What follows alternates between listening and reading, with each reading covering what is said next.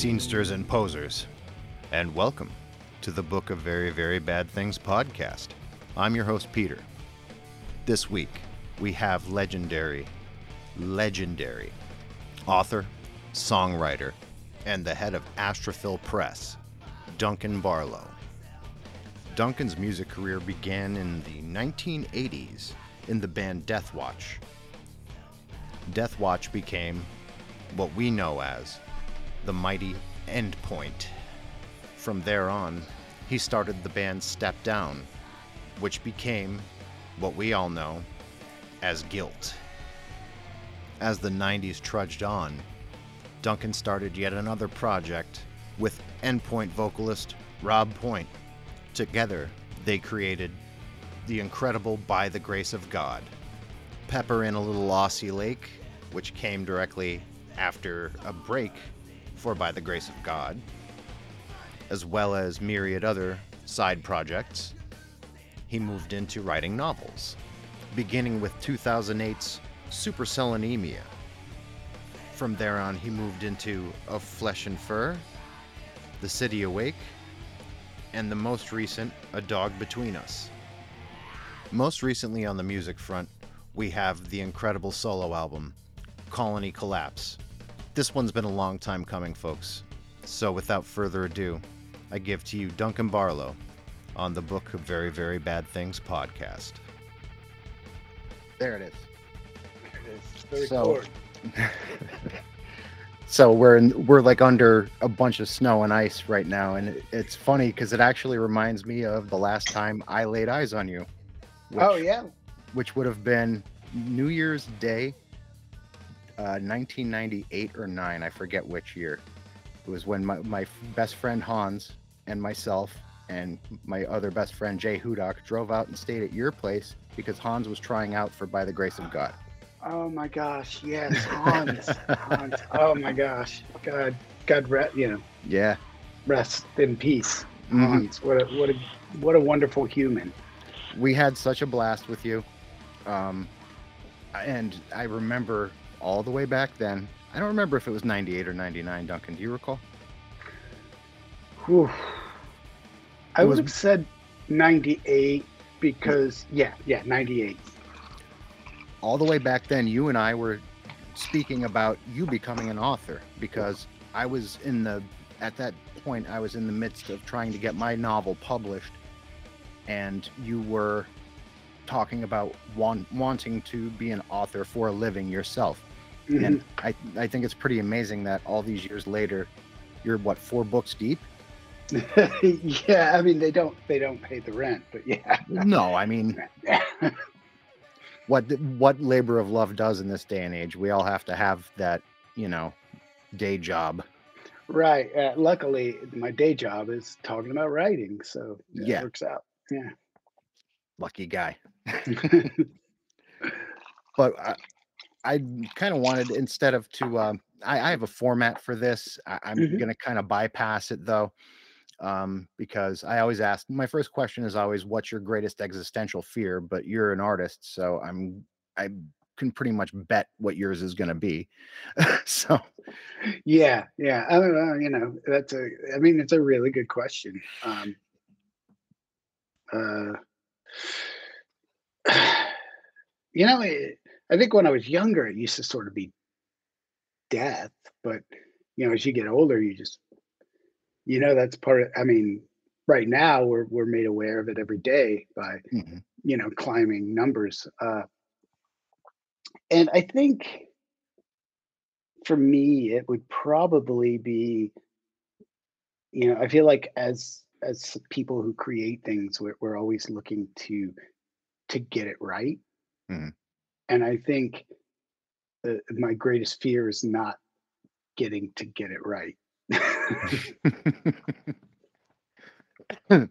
well, I, I think that's that's a recurring thing with all artists, you know, like we're mm-hmm. we're all trying to strive not only to get it right to make this our best. This is the best right. thing I've done.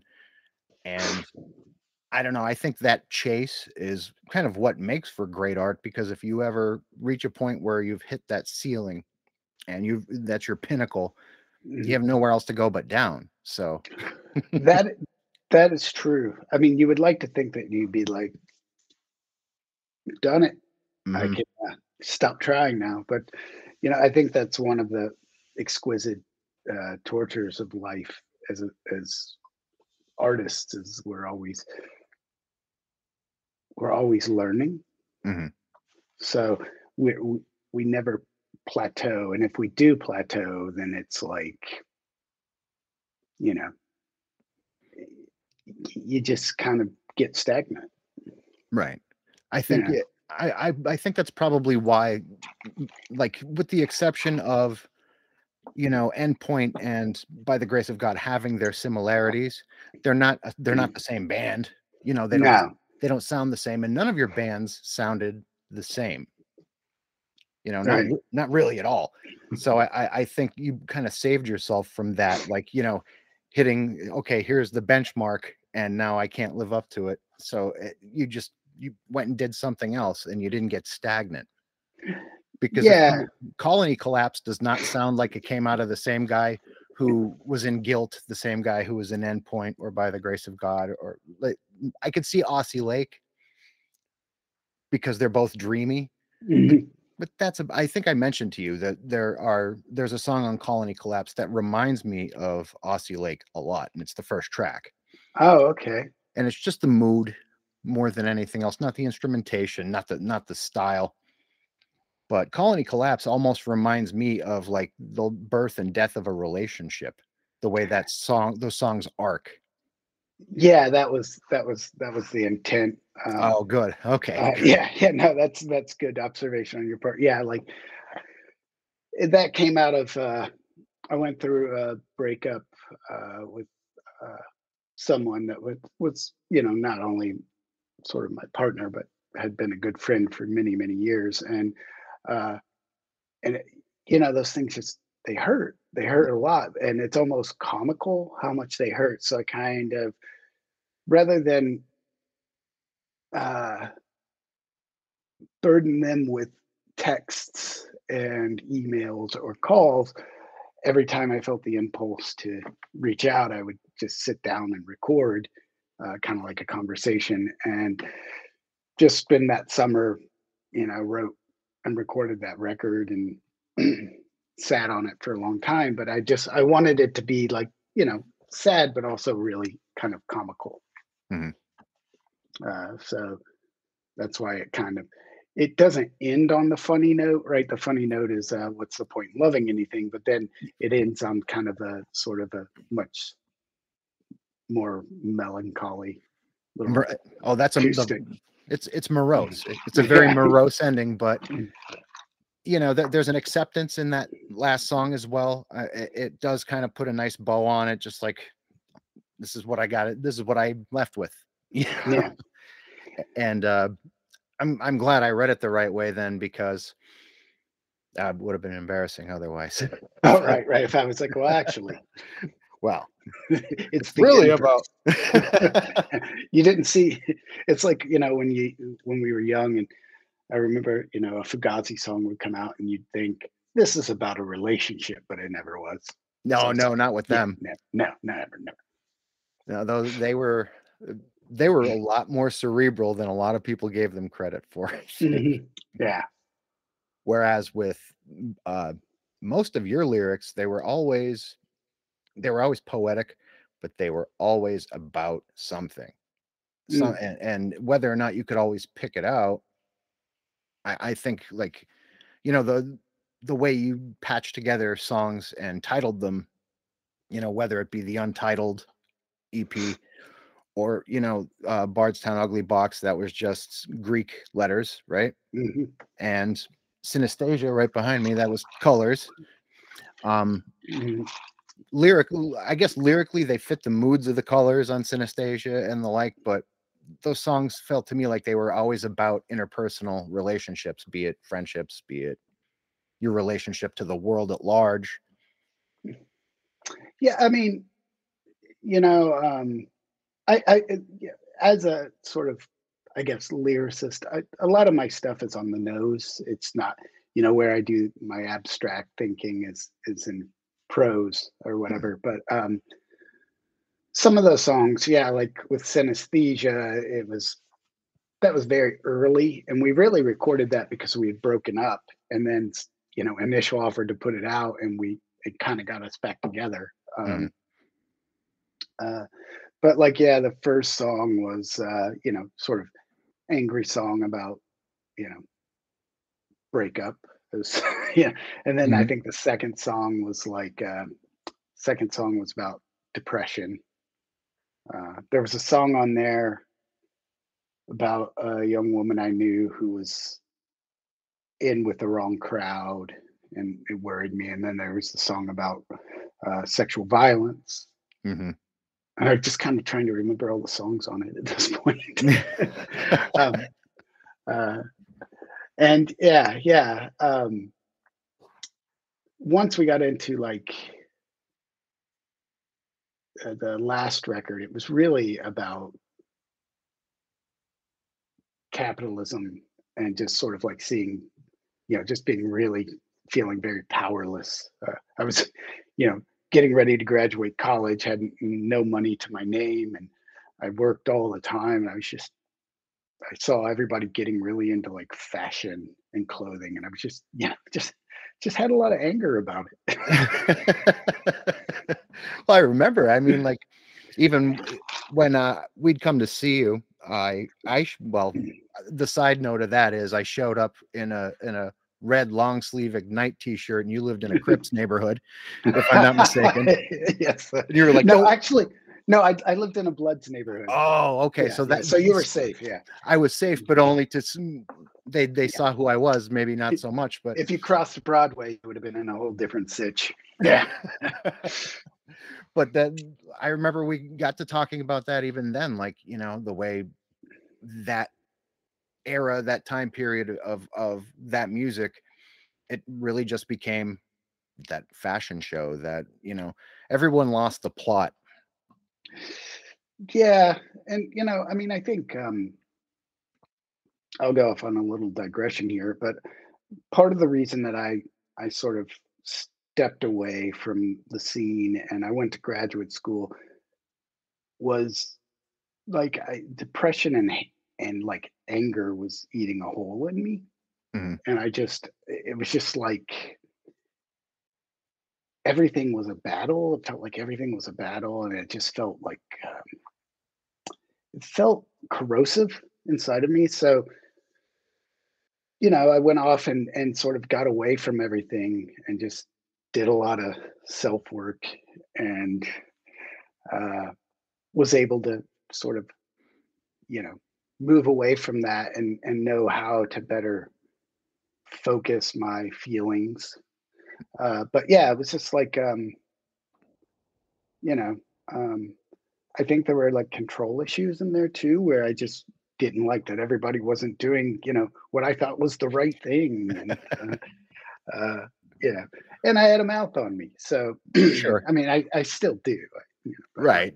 you know um but your your exit was a very uh a very dramatic one. I mean there was an entire i remember well i what publication did it come out in when you retired oh punk planet punk planet that's right mm-hmm. it was mm. in punk planet and i i loved it i remember i absolutely i was like yes exactly how i feel exactly how i feel I took a lot of shit for that. I, you know, at the time, you know, I kind of wanted it to be like a conversation starter. Mm-hmm. Uh, uh, but also to sort of say like yeah like i dedicated my life to the punk scene it was my you know my family almost like a religion you know uh, for oh, yeah. a lot of us. And uh, and I, I, took it seriously trying to walk away. Um, but of course uh, yeah a lot of people were just like what the fuck are you doing? Retiring? Yeah. Uh, and uh, and then you know dan ended up putting it in the book. So you know just when i thought it had gone away forever you know and it was like i just i didn't even know about the book uh, and i was at uh, uh, school and this poet this famous new york poet uh, eileen Myles, was like hmm. hey i saw really i saw an interview from you in a book. It was really interesting. And i was like what? And so i went to the you know went to the city in denver saw the book and bought it, and I was like, it was a little bit like it was a mixed feeling. It was like, oh, that's that's interesting to be included, but it was also like, here I am next to Noam Chomsky, you know, going like, you know, the scene is violent. just I was like, oh god. well, I mean, you're you were just speaking for the microcosm that, that we were from. I mean, it's Chomsky's talking about you know the world at large. You were talking yeah. at that time about the world we'd known then. Yeah, yeah. Our our, our very not large world. Uh, like that. Yeah. yeah. But speaking of books, then you know, not too much farther on, supercell anemia comes up. Mhm.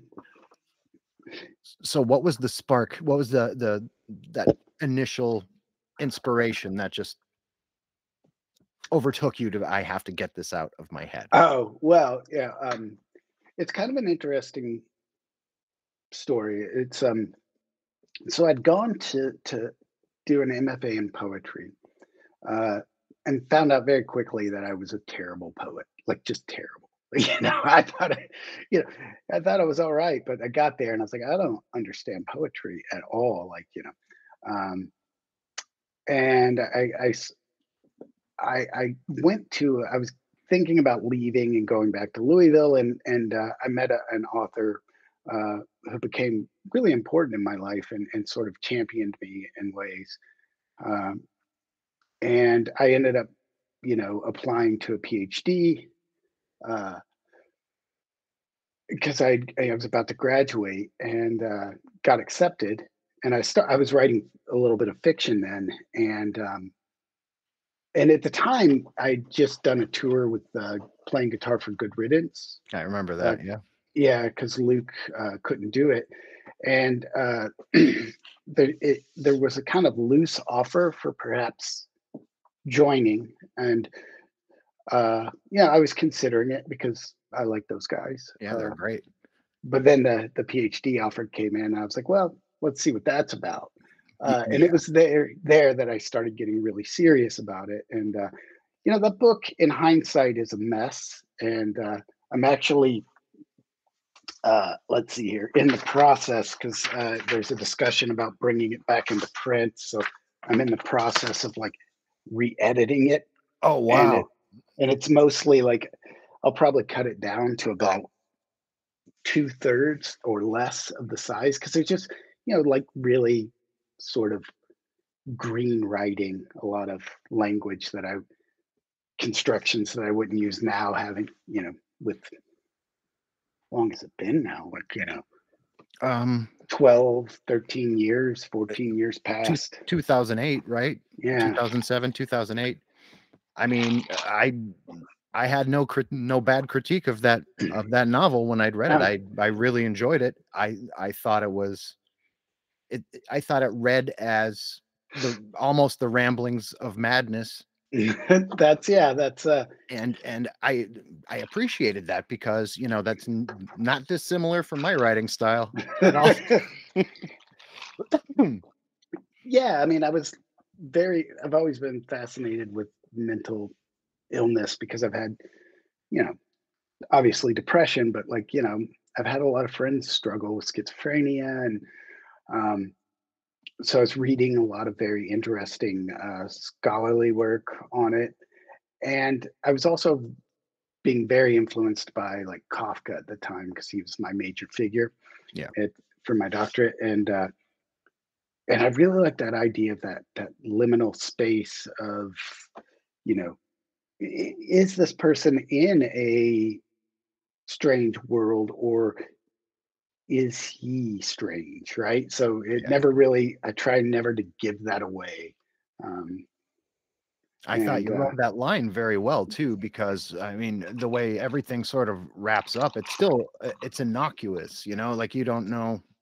yeah, I, I would hope so. I mean, reading it now, it's you know, I think you can understand like when you go back to your old work and you go, ooh, ooh, ooh right? Yeah, Um, and if you look at the like the next novel, which I, I you know, didn't publish for a long time after that because I was too busy teaching. Uh, mm, it's a much different. I mean, it still plays with that space of possibility, but it's um, the prose is a lot cleaner. Well, yeah, a, a flesh and fur is definitely a lot. It, it's more razor sharp, and in its prose, it cuts to the bone a lot more cleanly. But but you still play with words, and and there's you still have that almost uh, you know Irish lilt and turn of phrase, which I, I appreciate, obviously. But there's I, that, at that point, like the train, it seemed like the train was rolling in a Mm. literary sense. You know, Yeah, I'd written- then it starts boom, boom, boom, coming out year after year after year. We get a, another novel, another novel, and I was like, okay, he's on a roll now. yeah, yeah. Well, you know, uh, Flesh and Fur, I wrote it after uh, uh, The City Awake. Uh, the City Awake is one I wrote, and I was really bad about sending work out. I'd send it to like two presses that I loved, and they might have interest but pass, and then I'd be like, okay, time to write a new book. Uh, and then when I decided to take a job in South Dakota, I said, okay, if I'm going to go up that cold, I'm gonna I'm gonna spend a little more time sending this out to agents and uh, uh, age uh, editors, and uh, found some homes, uh, and uh, yeah, you know, and so I I I- think you know a, a good friend of mine, Laird Hunt, has a he, he he always talks about in interviews how he always has like two or three books going and then you know like maybe the newer one he'll finish first and this other thing he's been dragging along for five ten years. Mhm. uh, so it seems like you're just writing novel after novel but you might have them collected. So i have like three books in the process over the last six years that are just at varying stages of undress I well, I mean, it's just like writing songs in that in that fashion. Then I would suppose, Mhm. because the, you, you have all these different ideas that come to you at different times of day or week or month. You have to get them out. yeah So it's it's not like you have an entire outline of a novel here, here, and here, and yeah take Yeah. Have you have you been reading anything lately that really you were like caught you caught you know, caught you aflame and you wanted to to to write? Um, yeah, well, yeah, obviously. Um, I'm trying to think of a really good example. Most of it is is underground uh and horror oriented. Um, but yeah, like there's always whenever I read like let's see, Dog Between Us got me like that, and Chad Okay. Stroup. Uh, I don't know if you remember, Chad. you know Chad, right? Chad yeah, Stroup. yeah. His uh uh Secrets of the Weird a few years back. That that Hmm. really grabbed me because it was like David Lynch meets David Cronenberg, you know, and Oh yeah. Um yeah, uh I'm trying to think of the I read the one about the leopard. Sexy Leper. Yeah, yeah. Uh and uh yeah, he and uh he and David Agranoff Mhm. do a lot of that sort of bizarro. I, I don't want to use bizarro, but like you know, kind of like the uh, slippage horror a little more. Yeah. Um, and Dave does that really great podcast, uh, the Dickheads podcast, which is Yeah. like horror and sci-fi. And uh, um, yeah, I, you know, like horror is interesting because uh, I've always been a big fan of it, but I never wrote it. Um, and I started teaching a horror literature course recently that I, I just love. Um, and it, it and I'd read this book called Have you read White is for Witching? Yeah. Yeah. I mean, just phenomenal writing in that. Um, and so I was like, you know what? I kind of think I it's time to start trying to write something that's a little more genre slanted. So I've been working on something uh, that I'm only a couple hundred pages into, and still, you know, I haven't done the reading of it to go. Does this make any sense? uh, uh, but uh, you've always had darkness in all in all of your work. There's there's a, a very large undercurrent of, of like utter Stygian darkness. Yes. It, it doesn't overtake everything. And I think that could lend itself to some incredible genre work. You know, it, it I would hope so, you know. Um and and oddly, you know, the author I was talking about that uh sort of inspired me to write fiction was Brian Evenson. Okay. You know, and he had had like I think it was his second or third book out. It just come out, and uh, and I saw him. You know, it was really interesting because I had done a a little student micro lecture, and he had sat through it, and he, came up and was talking about how he grew up in the punk scene, and we started talking bands. You know, and uh, and I was like, that guy's really cool. I'm gonna go see him read tonight. You know, and I went and saw him, and he read the polygamy of language from Contagion, and I was just like, oh my god, this guy is writing horror stuff that sounds like horror but is very academic like in this something i'd never seen before and the, the sentences were so tight and it was so strange and so you know bought the book and just read through it and thought oh this is what i want to do. This is this is it. I found my my sweet spot and uh you know and i've had the great privilege of you know being his friend and actually getting to reprint his book on the on the press and uh, mm-hmm. uh and from there it just kind of spread where i was just finding other writers that kind of you know had that same sort of strangeness and apocalyptic literary uh slant yeah that was my first I've never had it. I've only ever had like a few short stories and a lot of poetry published. Mm-hmm. My first novel that I wrote, I had written and had just finished writing when I met you way back then. I remember telling you about it and telling you how um, it was like a conflagration of, uh, you know, the Cthulhu mythos esque without calling it that, but it was mm-hmm. a, similar conundrum mm. just built into a very small neighborhood of mm-hmm. of people that are you know they're being their personalities are, are, are being manipulated. And i remember you you were like no that sounds like a, I would read that. Yeah. But you know uh, i've gone back to it and gone back to it and gone back to it and the it's it's no wonder it didn't get published. I mean well, very childish. It was very childish.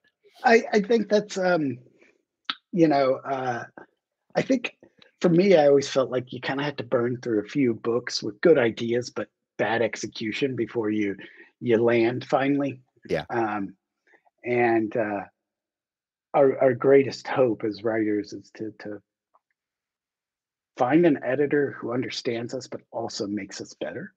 Yeah. Right. That knows how to read us and be like, uh, let's work on this. Uh, I'm always wanting a really good invasive line editor, but I, you know, uh, my publisher has been pretty gentle, mm. you know, and I'm just like, I, I remember telling him, I was like, James, tear it apart. And you know, he's this wonderful. His work is amazing too, and his he's just this wonderful British guy. And he's like, you know, I'm not, I'm not going to do that. he probably has too much empathy for the written word to go in and really like attack you. But you take um, someone like my childhood hero was Clive Barker. Like from oh, yeah. 10, 12 years old, he was my hero. And you can literally tell when he lost his original editor. Oh, you, yeah. You can see it because you go back to a, like Imajica and the Great Secret Show. I mean, these are wonderful, sweeping epics and then the last like four or five published works it is it's clunky. And and he gets way more into the fantasy than he does the uh the horror um and you know it's funny because i think i think we are of a sort of time where you know we'd been given stephen king and to me you know i was grew up dyslexic and struggled against reading as a kid Mm. And so Stephen King felt like, you know, that was a lot of commitment. Yeah. You know, you might be able to get through Carrie, but like, uh, you know, The, the stand. mist or something. Yeah, the stand. That's a totally different bundle of apples. And uh, when somebody I had this friend of mine, this metalhead kid that slipped me books, a copy of Books of Blood in class, because I was like, "Oh, what is that?" And he showed me, you know, oh, it's this. He's like, "I just finished it," and I was like, "Can I borrow it?" And, and I like that whole day, I didn't participate in class. I feel like the teachers at that time were like, "At least he's reading, right?" I, I, Like, gu- I guarantee that's what was going on, Duncan. yeah, like, like, uh, and so I just, you know, I cranked through these, and I was just like, bought all of his books. You know, like I Yeah. think Cabal had not yet come out, so it was everything up until Cabal, and uh, did my senior, you know, project on Clive Barker, and and just just loved his work. And you know, now when I go back, I feel like, you know, I see the problems with the the writing here and there, but um, uh, yeah, th- he, there was definitely a, a tribe of us that were changed by his writing. Absolutely, and that whole I uh, see my when I'd first discovered him, it was uh I, I would have to say that what was the name of it? The Splatterpunk Volume One, I think it was Mm. Splatterpunk Volume One that he was in, and right after that, I'd gone to my local little uh drugstore, and they had like a little rack, a spinner rack of books, and Hellbound Heart was on that spinner rack for like a buck and a half. So I picked that up, and I was way too young to have read that. Like, Oh yeah. far too young to have read it. And I, I a whole novel on sexual desire. yeah, on S and M and sexual desire, and Yes. oh my god! But I burned through it inside of like a day because it's very, it's very slender. Yeah. And from there on, I mean, not only was my uh, taste in fiction, but my, you know, I I would hasten to say the reason why I became a punk all had to do with that experience, that exposure to Clive. That that's really that's really interesting. Yeah.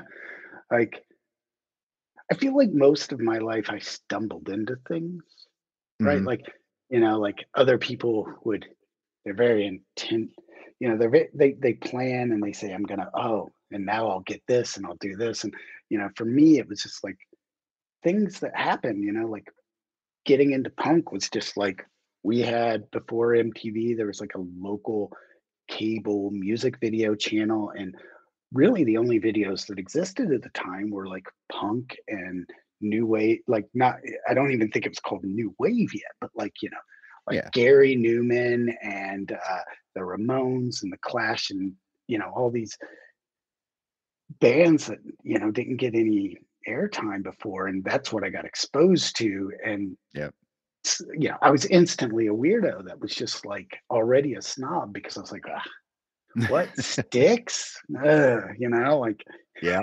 I was give I never liked any of that stuff either. yeah, yeah, give give me the the Ramones and the Clash and and uh, but it was that you know everything was kind of accidental and I just happened to be there at the right time. Um, and I love that you're you're sort of you're a seeker. You know, Mhm. you seek things out and you, you're very. I mean, just looking at your records up there, you know, like all these different, like, you know, all, all excellent records with except for the guilt one, right? Like, that Lifetime, Sunny Day, that Vision record that is just excellent. Yeah.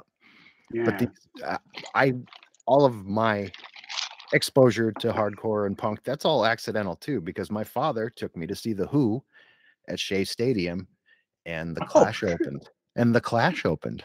oh, oh my God, yes. Fucking ruined my life. Oh, yeah. Pushed me uh, that Clive Barker and the Clash. The Boom. Clash. I mean, I think people. I think the Clash is one of those bands that we just everybody's kind of accepts is is important and great, but like it's sometimes when you go back and really look at it, you know, and look at the fact that they were like, well, we want this, you know, uh, record to be a double record. We'll take a loss. Yeah. Yeah, because the working these- class. yeah, like Sandinista was like com- commercial suicide. yeah, yeah, and yet, you know, and it's funny because Wilco did that same thing with being there. And and that's oh, Yeah, that's a. I mean, that that's their record. best album. That's their best Yeah. album. I uh, it's definitely. I say that is my favorite of their, their That and, record. that and Summer Teeth. Those two really do it for me. Yeah, Summer Teeth was great. It took me a minute to get into it because of how much of the like Beach Boys and Beatles were in it, but uh, uh, because Yeah, that was kind of what more being there, and then, but I, I really did. Being there was more of like flying burrito brothers and like you know it had that uh it still had enough of jeff tweedy's past in it Mhm. to make it punk enough for me.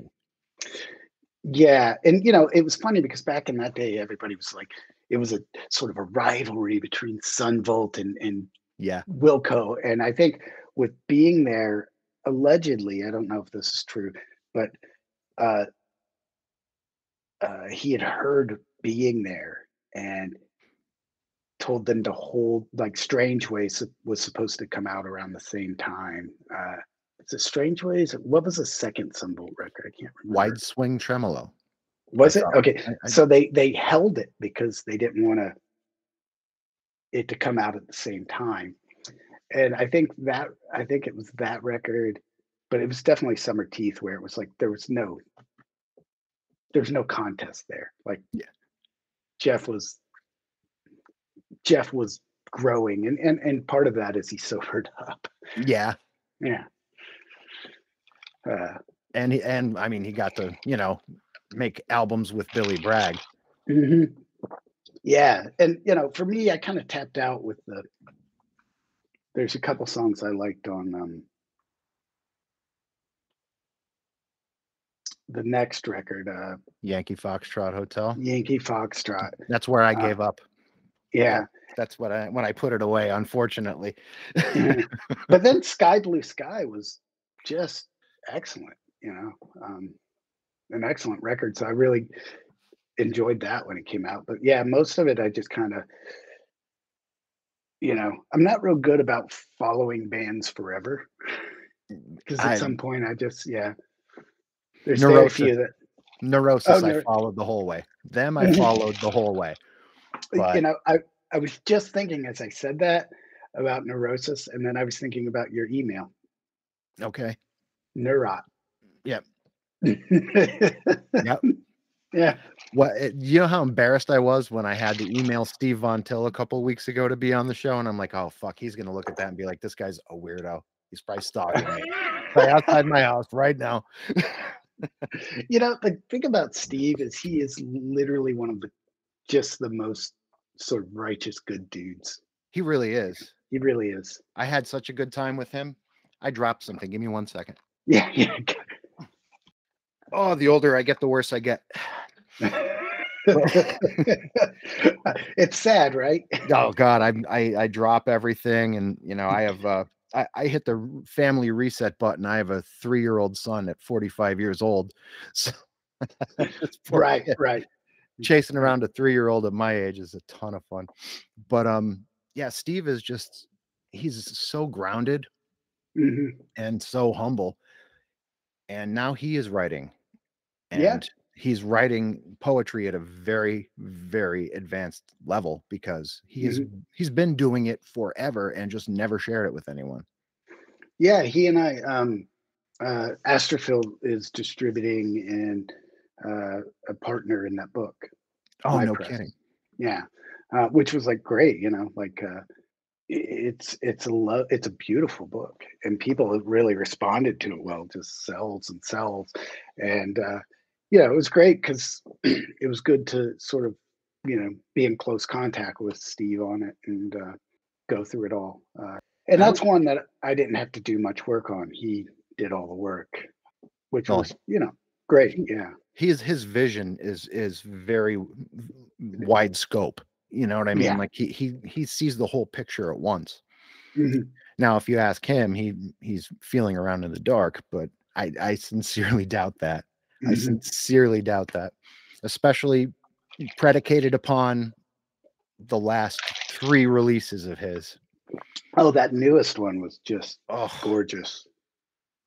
and coming on the heels of something like that, you know, I always put, you know, as much as I was in as a kid, I was in love with Endpoint, but guilt, neurosis, and they were probably, I guess, ISIS a little later on, but not as much. Yeah. I, they were good, but guilt and neurosis were like interchangeable to me almost, even though they didn't sound the same. They were in, they inhabited the same space for me, and I don't know. I think I probably did tell you this when I was staying with you. Uh, when I'd written that novel that is a clunky piece of garbage, the the soundtrack to its inception uh, was everything Guilt had written up to that point, everything Neurosis had written, and Starkweather. I was Okay, listening yeah. to th- three bands, and that's it while I was writing it, and those were the 3 Um, very, very metal. Mhm. Um, and you know, I mean, I think so.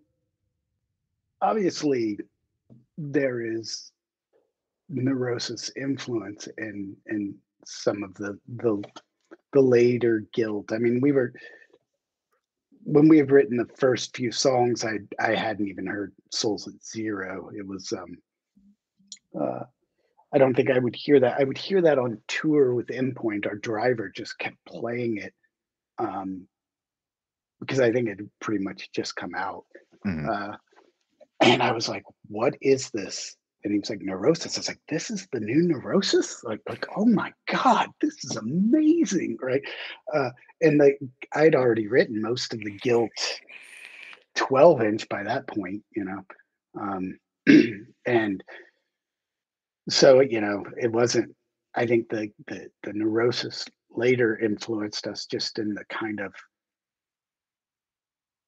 trying to open up that sonic space so it wasn't so juk juk juk juk juk juk but it was a little more you know there was a little more um open dissonance happening and Yeah. then you know um obviously uh, bands like jehu and fugazi were very influential Yeah. with with us because we did a lot of that like high note you know ring outs and and sort of uh uh, uh, i just remember when so mario had given me i wasn't super great like into the first jehu record and uh mario was in louisville uh for a little while and we were hanging out and he was he had a uh, recording they of Yank Crime before it came out, and he was like, "Oh, you should just borrow this, listen to it." And I listened to it, and I was like, "Okay, you're right. This is this this is probably the the greatest record I've heard in a while." Um, and uh, you know, and that was right when Guilt was writing some of the Bardstown stuff, so I think it made its way in. I, I'm I, I was very influenced by things, you know, when I would hear it and just sort of fold it in. And of course, our buddies in Rodan were doing kind of a similar, Yeah. you know, and Louisville is, you know, I mean, even with Endpoint, you can hear the Louisville-ness in it with like weird harmonics and uh, odd notes. But then when you brought in you brought in the um the percussion, like the, your shows, you would have like you know everybody playing drums at one point, like it would just be like, what the fuck is this? And it, Mhm. just that cacophony of of of percussion. It it really I used to end the shows like that, didn't you? Uh, no, Endpoint did. Oh, Endpoint did. That's right. Mhm. Yeah, yeah. It it started. uh Can't remember who started it first. I think Endpoint probably we started it first. Just it was like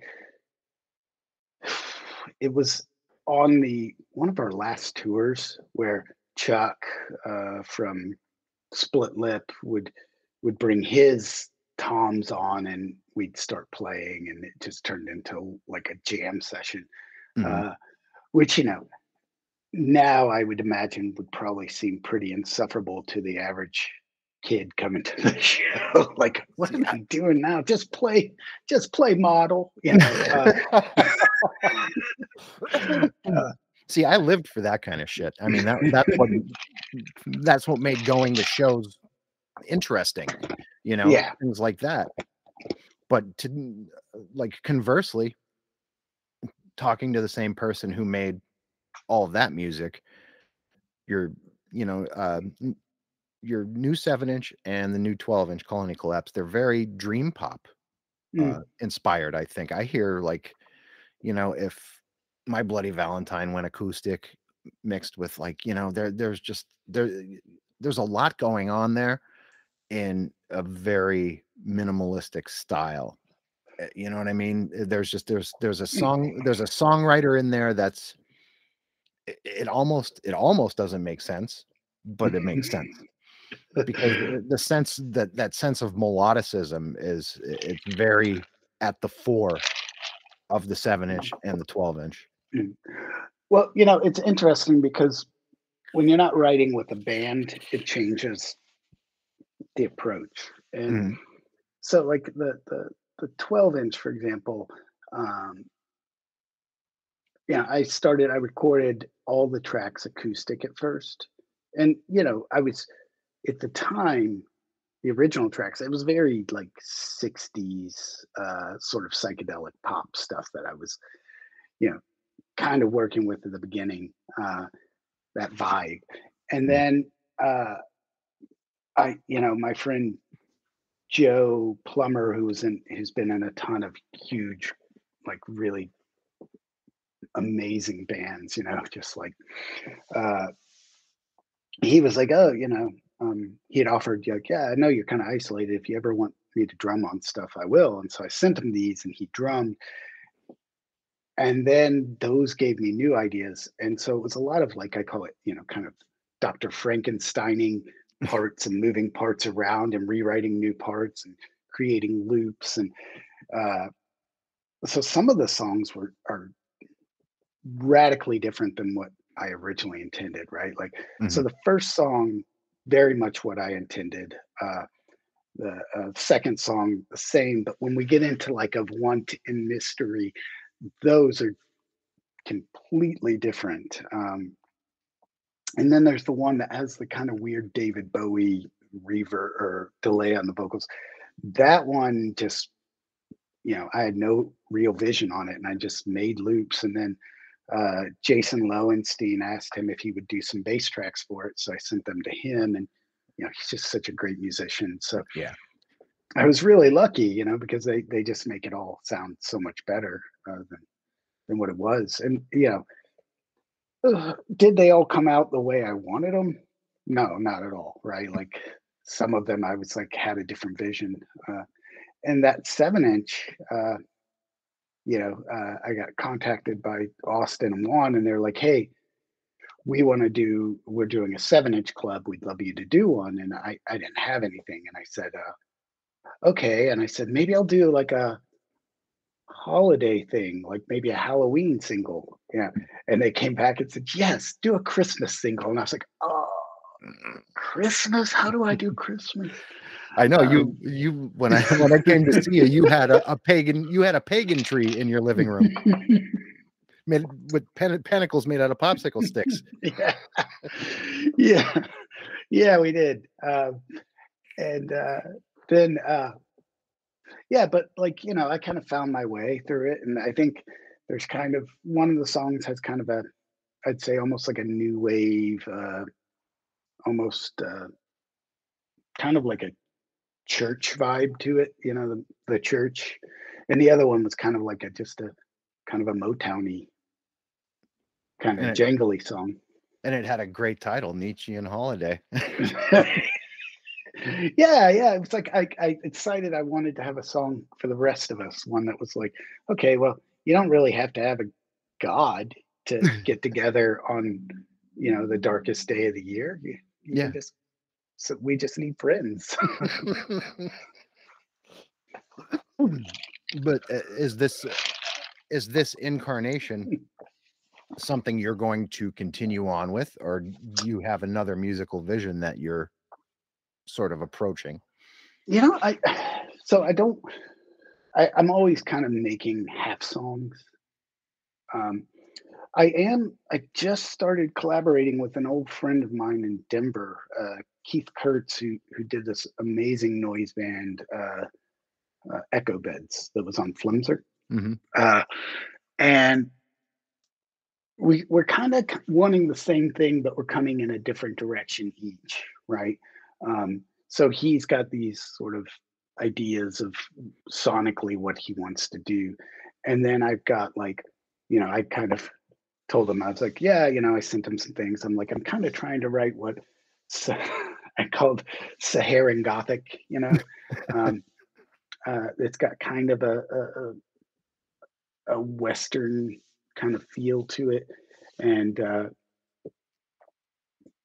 and use like I all of my projects I start uh, with using natural instant like uh like they're I I start with not having drums, but I I have like uh recordings of like creating beats on a cello's body or you know things like that and then i start layering things on and putting in strings and vibes and uh and uh you know we're sending these files back and forth and he always comes up with this really interesting you know sort of uh dissonant and atonal kind of scales that go on top of it and i mean i'm i'm probably making it sound more pretentious than it is but it's um you know, it's it's been fun because he's so excited and it's just good to work. You know, I can't find people to play with up here. Yeah. Um, uh, it's funny. I posted on on Facebook like, "Hey, guys, like, I want to do a band, right? Like, get at me." And it was like all these awesome people from all over the world saying like, "Yeah, I'd be in," you know, Yeah. not anybody in town really.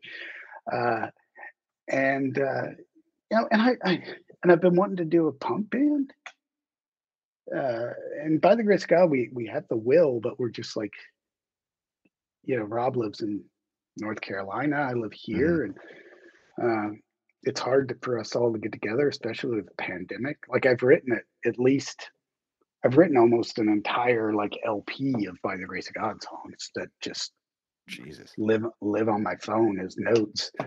Um, and I've been wanting to do like hardcore or metal, and if you know, like uh, uh, Eric Larson from Avail Mhm. And I were talking about collaborating with maybe Ryan from uh, uh, Photocrime. Mhm.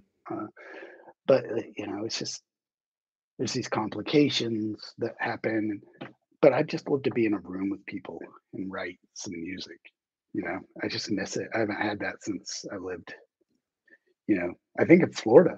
Yeah, Oh wow. I had a band that recorded. We we were together less than a year. We wrote songs, recorded them in my living room, and then I moved.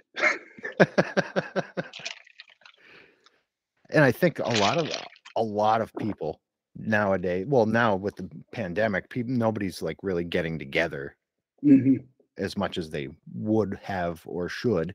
But um, you know, a lot of people are just emailing each other song parts, and that's that's cool, but it's not it's not the same. Yeah, because the song doesn't get to transform in the natural way over, Mm. you know, playing shows, trying things, adapting it. You know, um, that was the thing with D, like my D Biddle, like the last record came from just like, I mean, how we wrote those songs and how they ended up on the record, they sounded night and day. You know, because we would like micro correct and you know try new things and we'd be like let's move the end bridge to the beginning or you know um but yeah i mean like uh rob pennington is doing a new band uh in north carolina and it's it's really promising. There's some i mean just some really cool sort of DC, early dc vibes to it that Mhm. uh you know like a, a melodic but still there's that aggression in it. I don't know. It's i think uh i'm excited for them to record That's I'm it's cool that Rob's still doing things as well. I mean, he Yeah. he sort of always did. Like there was there was a because he had what Black Cross, right? Mhm. And yeah then he's always been at it and uh that's a person that like, you know, most of the time when somebody talks online about somebody I know, you know, I'm like, well, I can see, you know, like I can see why they would say that. Maybe I, I don't agree with it, but you know, like they can be kind of a dick sometimes. You know, like well, no, Rob. Uh, when I met Rob, I did I didn't like him the first day, um, and then by the second day, I loved him.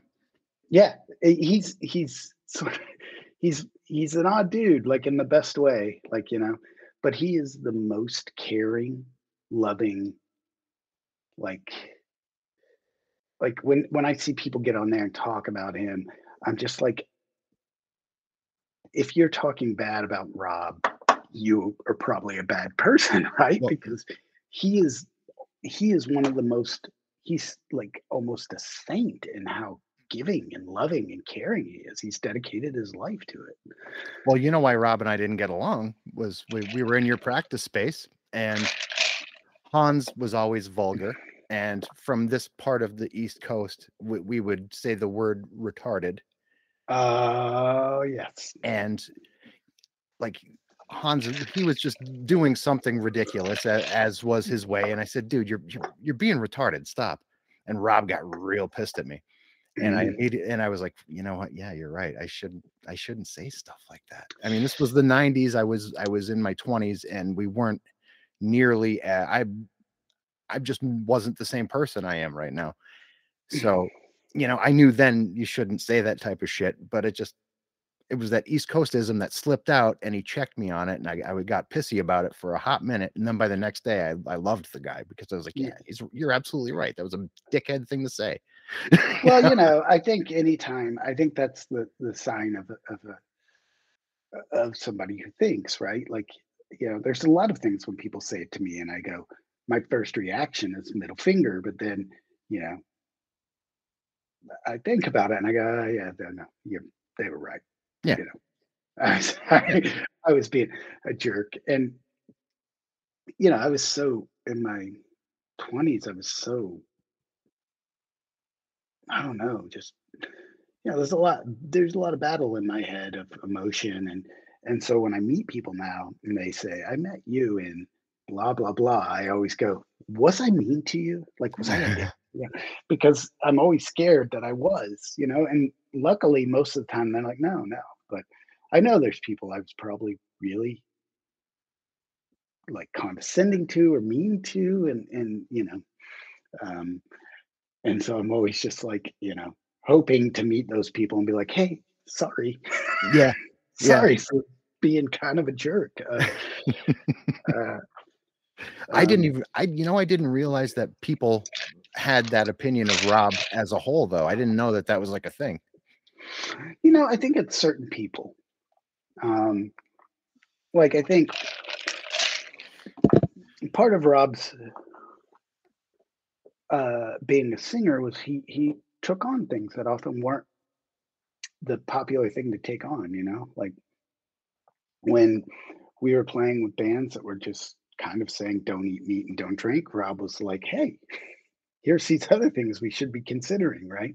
Mm-hmm. Uh, and I think that some people felt like he was calling them out or, uh, you know, but uh, Rob's always just been, he's a good guy. You know, he talks, he'll sit down with anybody and talk to them.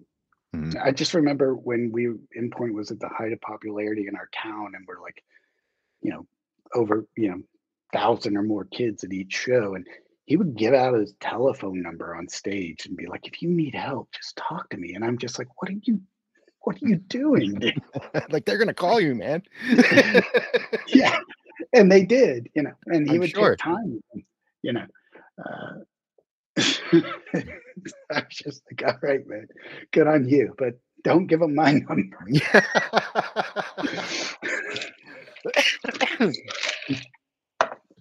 That's that's I, I, I wouldn't do it either. yeah, no way. There are a lot of there's a lot of 15 year olds in this crowd, man. Yeah. Time to burn.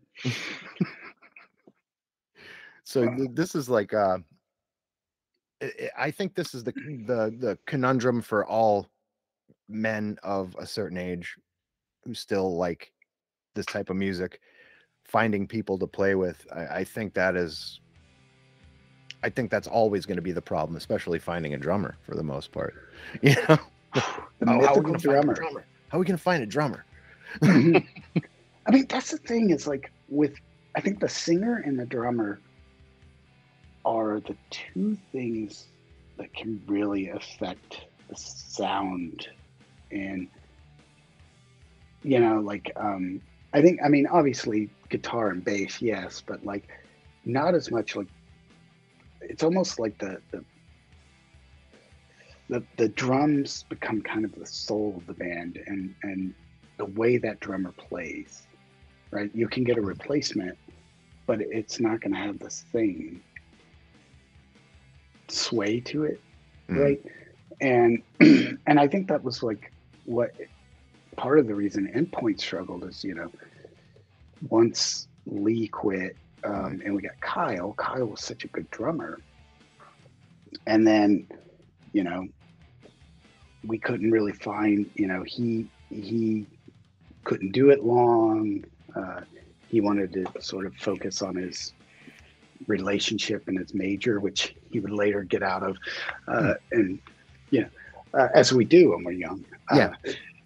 Uh, and so he, he kind of did his thing and, you know, did, had a really great career in music after that. Uh, and we just kind of, I was just like, I'm just tired, guys. I'm tired of, tired of this. Like, I'm tired of replacing members and, uh, you know, and I, I don't feel like everybody's heart's in it in the same way. And maybe it's time we, we break up. And uh, it's kind of sad because we were playing that, like, I think it was like the United Nations or something like that, maybe Long Island.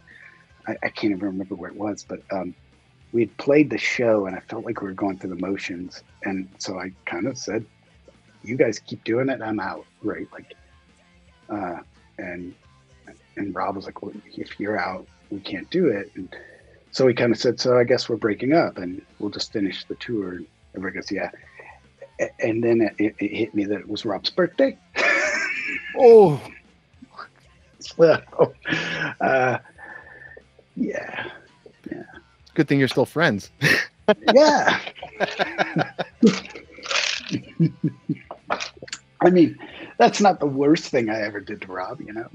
well We we were we were like, you know, brothers since 1987, 1986. So, you know, you go through a lot of growing pains and give each other a lot of slights. sure Yeah. It's amazing I still, you know, he and Andy Tinsley and some of these people are still Kyle Miltemeyer still tight friends with me. those you know what though those those friends you go through hell with and the ones you make early on they're normally the ones that stay in place Right, right, yeah, yeah, definitely. But the one i guess all of this just comes down to it's a great thing that you have you know writing on your side because that you don't need anyone for Well, you do though, right? It- Like yeah. you do. You, you need a community, and uh, you need uh, you need editors and stuff. But yeah, I mean, like writing is a very solitary act when you're you're in the process, and it's a maddening act. It's not like music where you get to do micro tests with shows before you, you know, and demos before you finally put it on vinyl or whatever. But like with writing, you're lugging this 300 page or whatever thing around with you for years. And Mhm. every day you're like, you toggle between, oh, this is uh, okay. I think this is all right. I think to, you know, you are a total failure. This is garbage. Nobody's going to win. Is this even a story? Right? Like,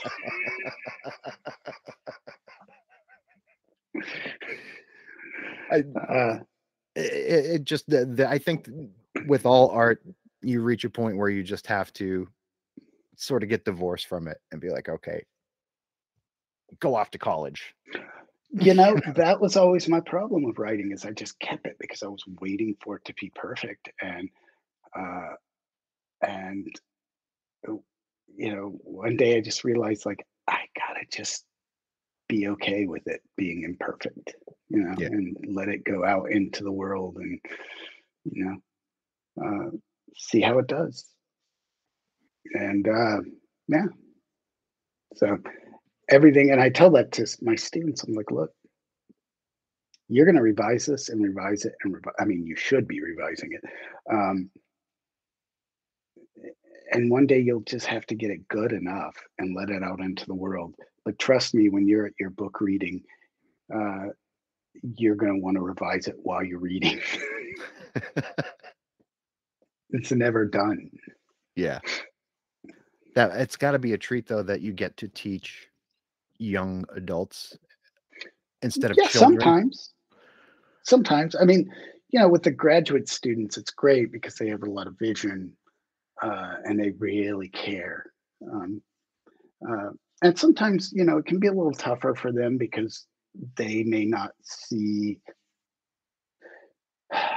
they may not see what you're trying to do right they may not they they may think they they've got it figured out and they don't need your commentary um but like uh, typically they're very engaged and accepting and they they they want feedback um with the undergrads it's you know it, it can be hit or miss. So like when you're teaching a we, we have to teach a lot of um all the writing staff we have to teach a lot of um intro classes Mhm. yeah because those are kind of the bread and butter right like Yeah.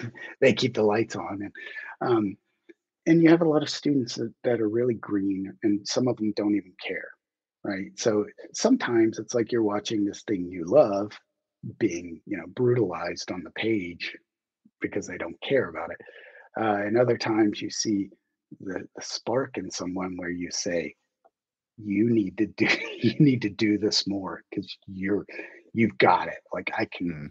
tell you've got it and uh, sometimes it changes a person's life you know like it changes their trajectory and um That happened to me in eighth grade.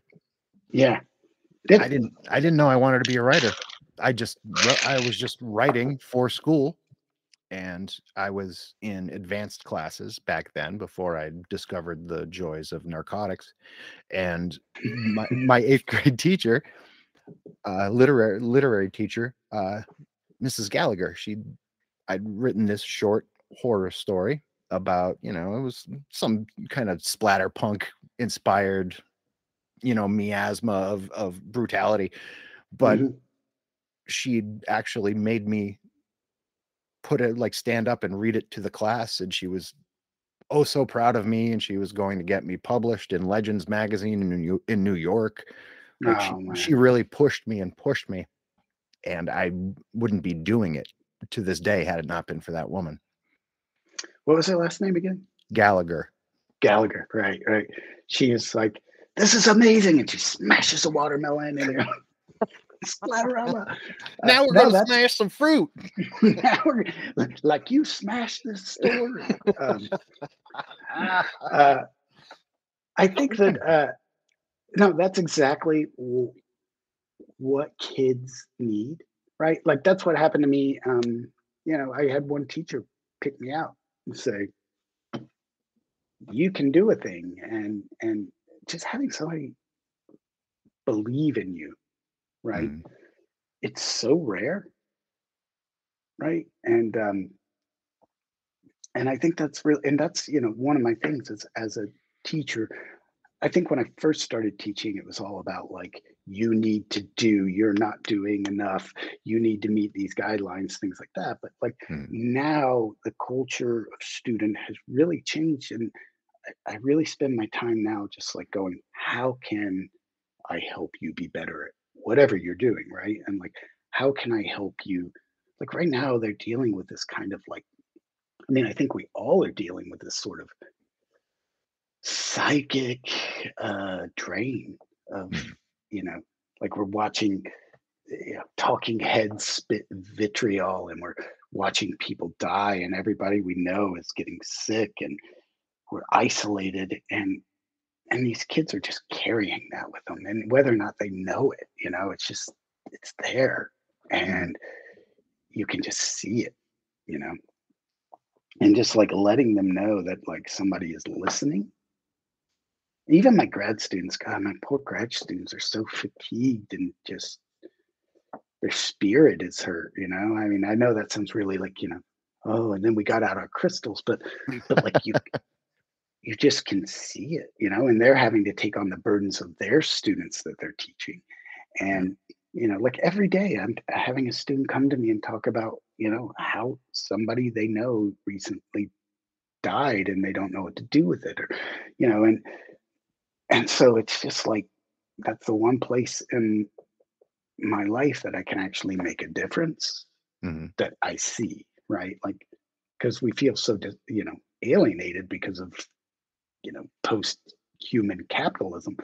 But like, you know, like you know how it is with your kid, right? Like when when he does something good and you you you invest in him, or even when he does something bad and you talk to him like a human, hmm right? And you're just like, look, buddy, this is, you know, you see that change and you know that you have made an impact in the world in some meaningful way. Yeah. And for me, writing is the place that I think, you know, I can help them. And it's the place like where kids get, you know, I call them kids, but Jesus, they're adults, right? But Yeah. they're they're they they can they can be honest in ways that they've never been allowed to be honest because they're away from their small town and their parents and they're away from all the people they grew up with where they can kind of be themselves and they they tell they tell about their traumas. And they get in a room full of students that listen and you know you know it, it it just ha- in these classes you know kids cry. Hmm uh you know they they become tight they form a little community. It's like it's, when i'm not complaining about administrative stuff hmm and being exhausted uh and you know occasionally complaining how the students are not you know paying attention and uh all the time uh it, it's really just wow what a what a very cool way to spend my time you know I, and it's funny because last night I interviewed John Raba from Boys Life. Remember the band hmm Boys Life? He's a oh yeah he's he's a teacher now. Uh, he teaches elementary school, and he he had similar sentiments, and that's legitimately what I'm supposed to be doing right now. Uh, that's what I'd gone to school for, you know. ah I'm a plumber, so well you know here's the thing i always tell my students i'm like Hmm. you guys are going to school for all these things like business but you don't know what you're going to do. Be a plumber man. Mm-hmm. Because because we will everybody never not everybody poops and nobody knows how to fix the plumbing. I mean that's one thing i just look at and i go time to call the plumber. I'm not you know software problem i can get in there hmm. I grew see. I grew up the son of a plumber, so that just it was Mm, ingrained in me. But mm. my God, I, that was not what I wanted with my life at all. yeah Like, oh, I'm I'm going to school for um, getting my degree in literature. It's Mhm. my passion in life, and I went and I got my BA in lit. And then I had my daughter was born directly thereafter, and I never went Mhm. for my master's. And I was like, well, go fuck. What do I know? I know I don't want to be. A, I know I can't buy my in this area. You basically have to buy your job to be a teacher. Um, so I was like, what do I know?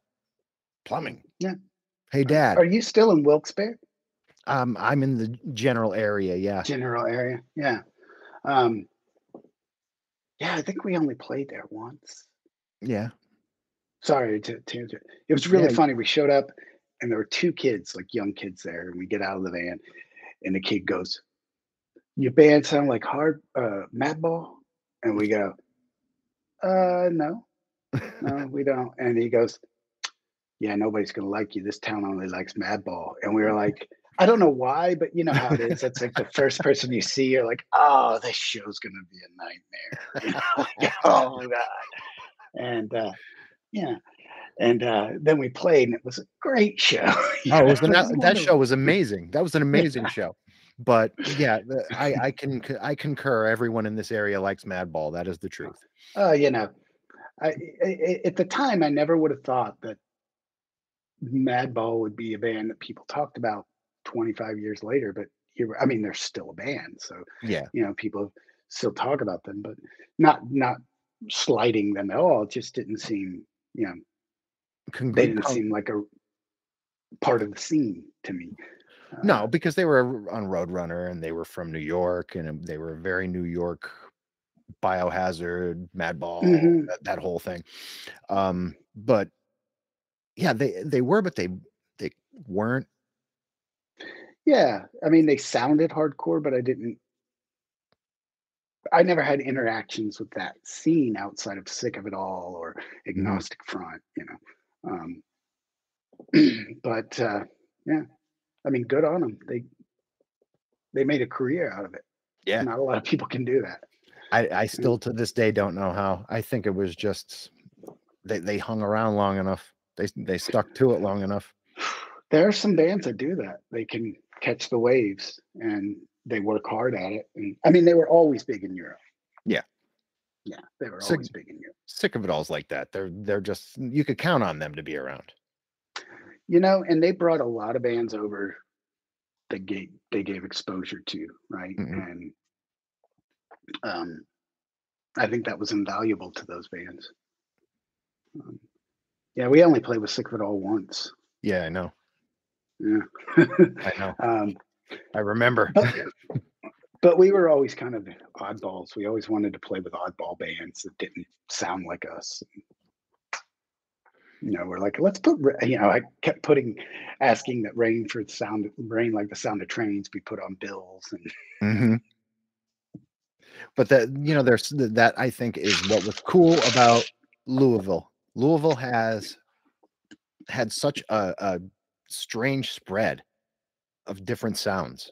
I mean, Mhm. I know there was people would call it the Louisville sound, but every I think everybody sounded different in that town. Mhm.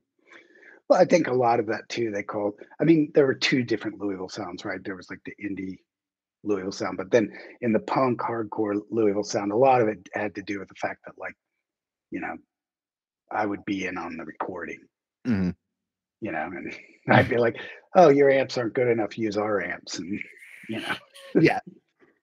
Uh, but yeah, I think um, I think uh, it was it was we had a good time.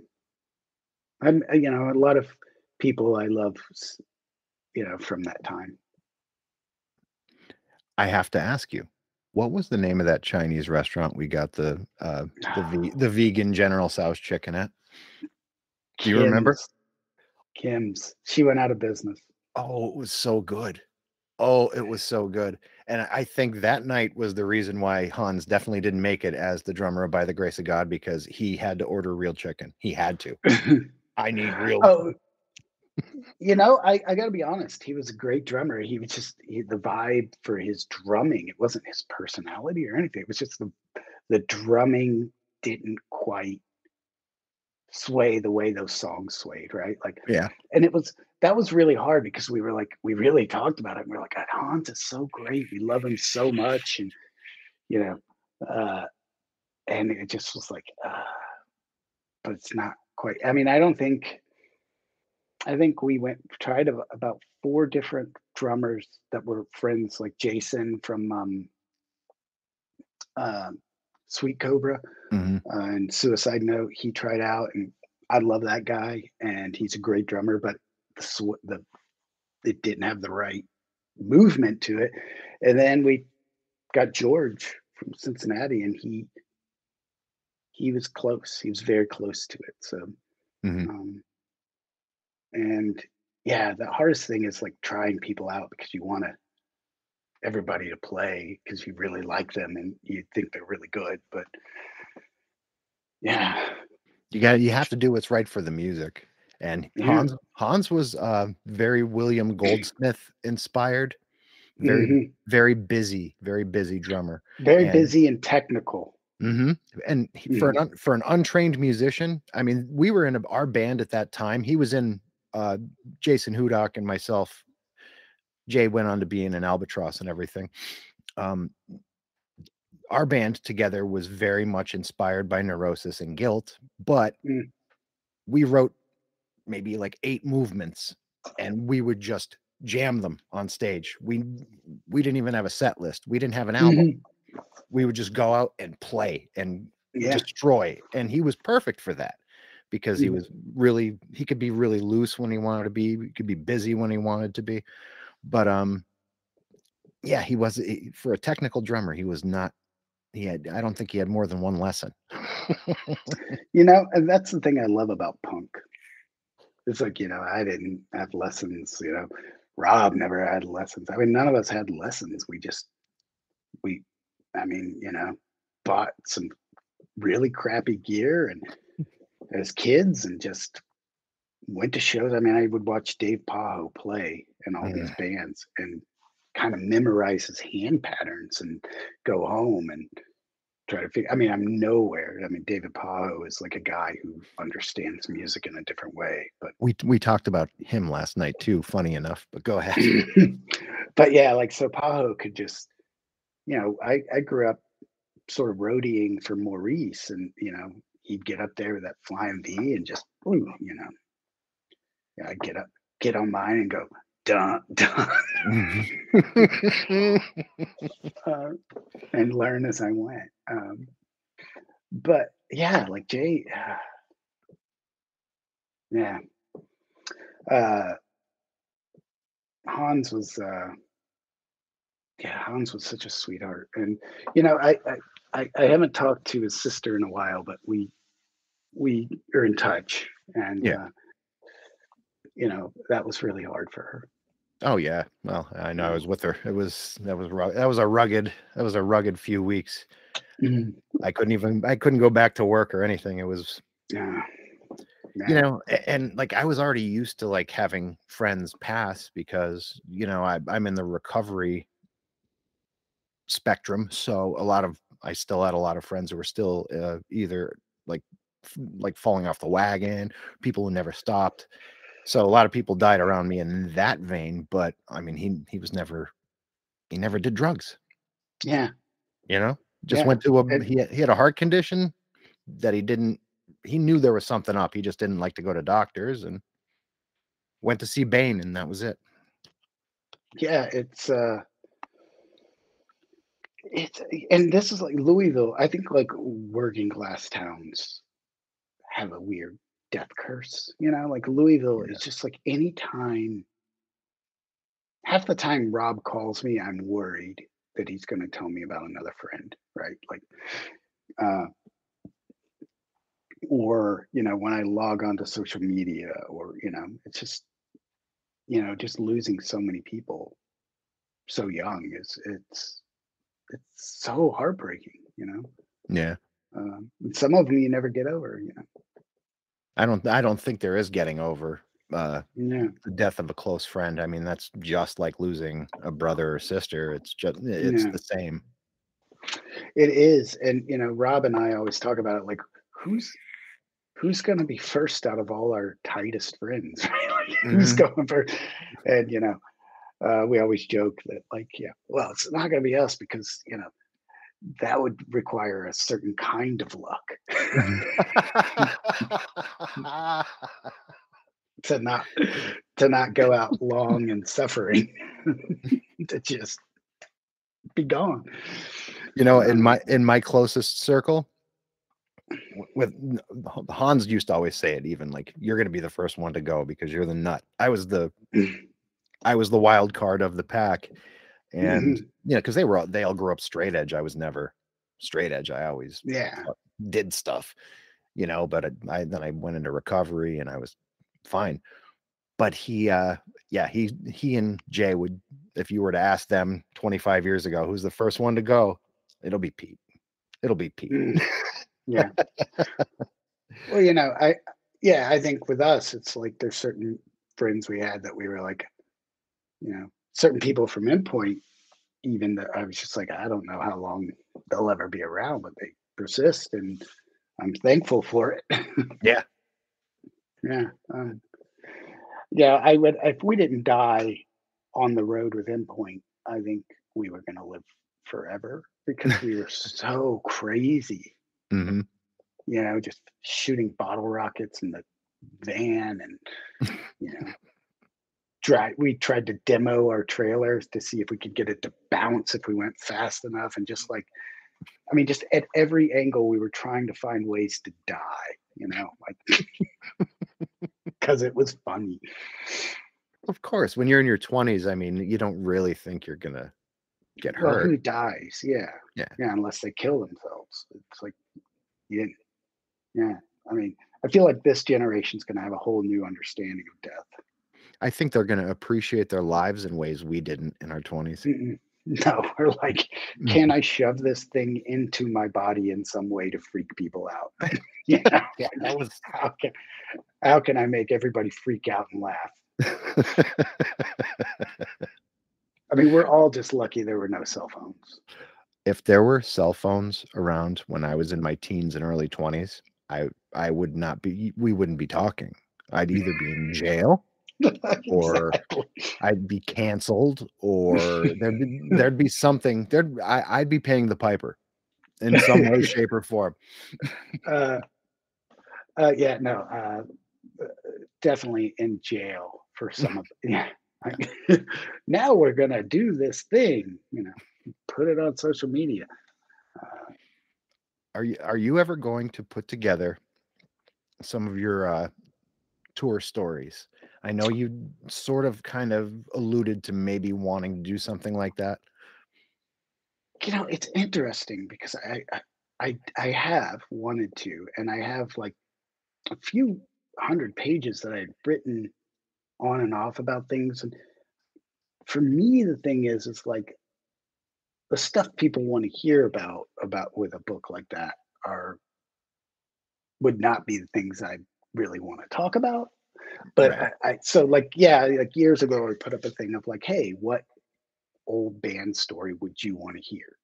Right? Because I know that if I do create something and publish it that that you know send it around to agents and stuff to see if uh, that it's going to have to have those attractive stories of like you know uh, sneaking Rob out in a bass drum case because the power lifter bouncers wanted to kill him, you know, and so we're like sneaking him out of the club and you know um you know um sh- you know defecating in each our hands and throwing it at each other or whatever you know Yeah. uh but then there's like the story of like how terribly depressed and lost we all were and uh that you know that's to me the interesting story is like those tales of growth but it's just hard to kind of put a narrative together with it that I've found that makes sense. And I think,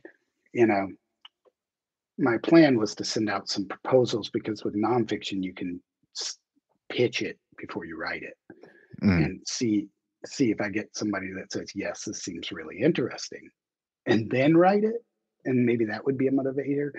Um, but yeah, it's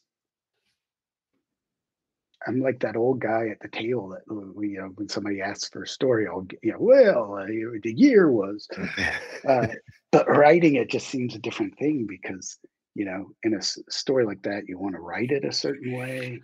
And yeah, I think Patti Smith did an excellent job with it, but she's a different kind of character than, you know, I, you know, I know Patti Smith. I'm, I'm uh, you know, a lazy-eyed goof from Kentucky that, you know, uh, yeah, broke equipment. well, I mean, in the same token, uh, you read Mm. uh, Henry Rollins is Get in the Van. I mean, that is uh, that's by no means, uh, you know, a well written piece of work. It, it works. Yeah, I mean, has journal entries. Mhm. I'm sure you can do better than that. well, you know, I mean, I don't know. You know, I think a lot of of Henry's fans would probably disagree with that, but uh, I Well, did. I did take exception with that book because like, nobody does. I mean, you know, it was the '90s when I read that, and he was like, Yep. nobody gets in the van and works for it anymore, and I'm like. Just because your friends all made it and don't do that anymore, there, there's literally thousands of vans of bands right now playing, you know, some of the same clubs you did. Yep. And uh, but now I kind of find myself sometimes going, you think touring's tough now, you know, kid. You, you have cell phones. That's the thing.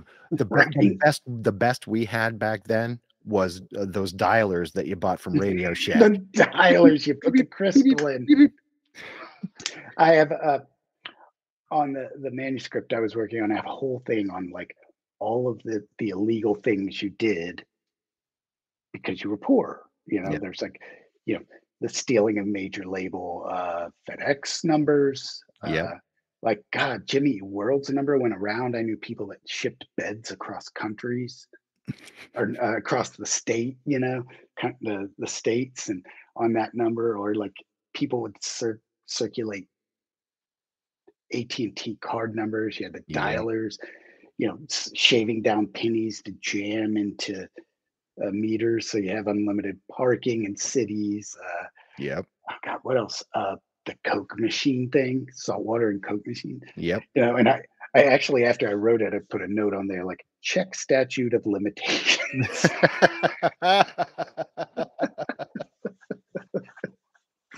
I think for most of that stuff, it's seven years. But yeah, yeah. But some of them are like, you know, maybe they're federal, certain things. the you don't know. dialers were. Yeah. So that I don't know what that statute is. I don't know if federal has a I, I'm no I don't have no lawyering. I just you didn't study, study, study maritime law at the uh, University of Arthur Treacher's. no, no, sir. Now I'm just the man here in front of this jury.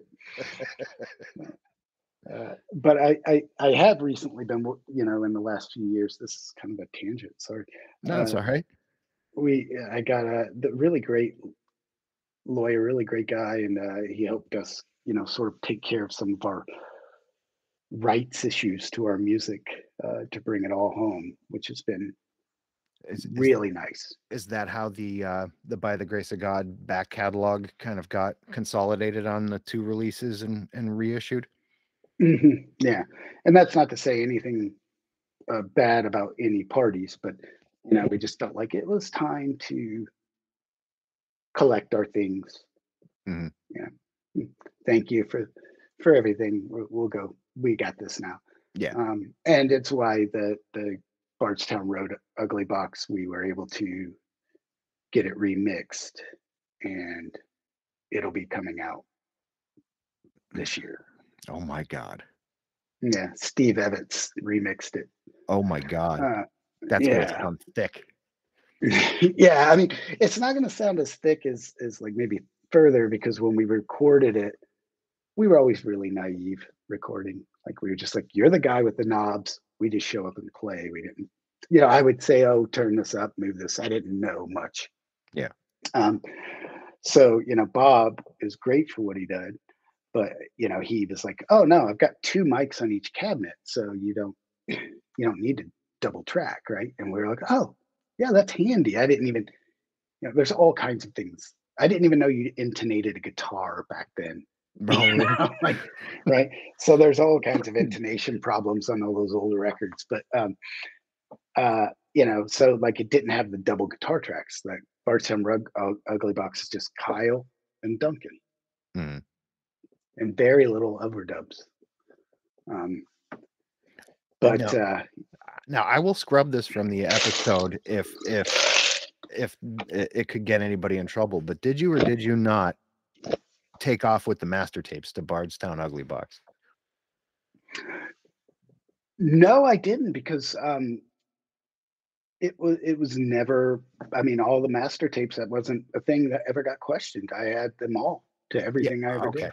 because I remember you. Except for Catharsis because we couldn't afford it. Oh, okay. We recorded we recorded Catharsis for like five hundred dollars. We were too poor to like buy a reel, so we rented it. Oh, and that's a record that everybody's like, I wish that could be remixed. And I'm like, yeah, I wish Catharsis could be remixed too, man. See, and we've I- not gotten we haven't gotten any offers on the endpoint stuff Really? remixed or re-released yeah yeah no no offers i think you know i don't think we made it as a legacy band I I, I Yeah. find that very difficult to believe, especially like well, I guess growing up in this area was vastly dissimilar to the rest of the world because Endpoint was a big deal here. Well, you know, I think we were a live band. I think that's where you got the you got it, you know? Mhm. Like uh the recordings were always really bad. Except for the last record. I think that one was pretty decent, but Yeah, that that um sounded really good. But like I yeah. remember pulling my hair out trying to find a copy of Idiots. Like it, yeah, yeah. And all those, I mean, we have the reels for In a Time of Hate, Aftertaste, and the last record, and nothing else. They're just we couldn't afford reels. I remember you showing me the masters to everything, and I I, I didn't ask you then, but I, I had it in my head like I'll bet you he just stole those. No, but it, I was very um after we recorded Bardstown Ugly Box, I was informed that you should do that. So when we recorded the By the Grace of God stuff, I always made sure to take the reels home. Mhm. And some of them are in the archives now at uh, the University of Louisville's library, part Oh, of their cool. archive system. Uh, but yeah, I mean, like uh, in those Bardstown Ugly boxes, uh, those that was Albini's, you know, Studer with a two-inch tape. So it's these three giant reels that I had to ship to be digitized so that Steve could work on it. And he did, I mean, he gave us a great deal and he did a really good job. He was very patient as he always is. I mean, just I would work with Steve on anything. Uh, Steve Evans, you know, he's just he's such a good person. Everything And I like yeah. I like everything he does too. I mean, he he does a great job. Yeah, he I mean, just you know, I mean, as soon as I heard progression, the demo for the the the cassette or whatever for progression, Mhm. after you know Daryl sent it to me after they recorded it, and I was like, okay, that's where we're recording. like, Yeah. yeah, I mean, I think I think for that time period, Progression Through Unlearning had the best sound on a hardcore album, like ever. Yeah, yeah. What a sound. Well, it's really funny because uh, when the CD promos, Daryl sent me one, and because there was a time where they were they had asked me if I wanted to to join Mhm. Snapcase, but I, I kind of passed, uh, and luckily because I got Dustin, Yeah. he, he was great. Um, but uh, but like yeah, I, I I remember putting it in my CD player and riding to work, and uh, and then like you know daryl and i were talking and he was like what'd you think man? I was like well i think the songs kind of sounded the same. Mhm. but then i realized that my cd player had been stuck on repeat. So it was just caboose. And you know like i don't know why i didn't pick up on that. I was just like god these songs i mean there's another breakdown just like the first And Caboose starts with that that drum pattern in the beginning. That da, da, da, da, da, da, like, are they Yeah. going to do that in every song? I know, like, like I don't know, I you know, because I'm riding my bike across town, so I'm probably not really paying that much attention.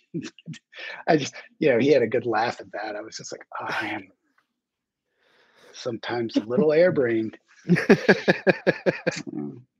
One thing we didn't touch on then, nerd, when you started uh like issuing some of your own music, Nerd Rock Records, right?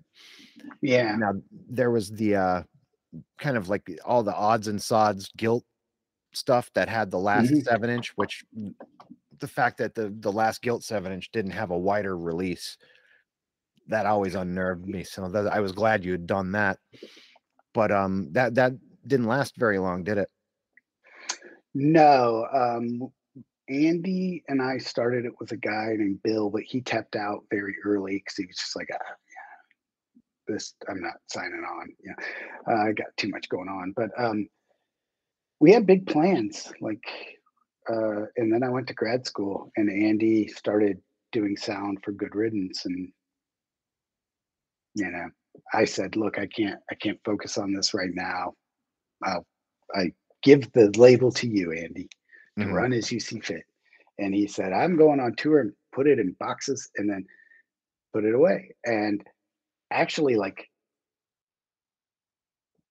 a couple years ago when By the Grace of God played our last show in Louisville, not our last show, but you know, Yeah. uh, the last time we played, uh, I went over to Anthony's. He's like, "Oh my god, I cleared out my shed. Look what I found!" And it was all the all that stuff. So I had like suddenly had a new bundle of the Aussie Lake uh, at at the drive-in splits Yeah. that had never been distributed, and all the stuff we released, I had copies of.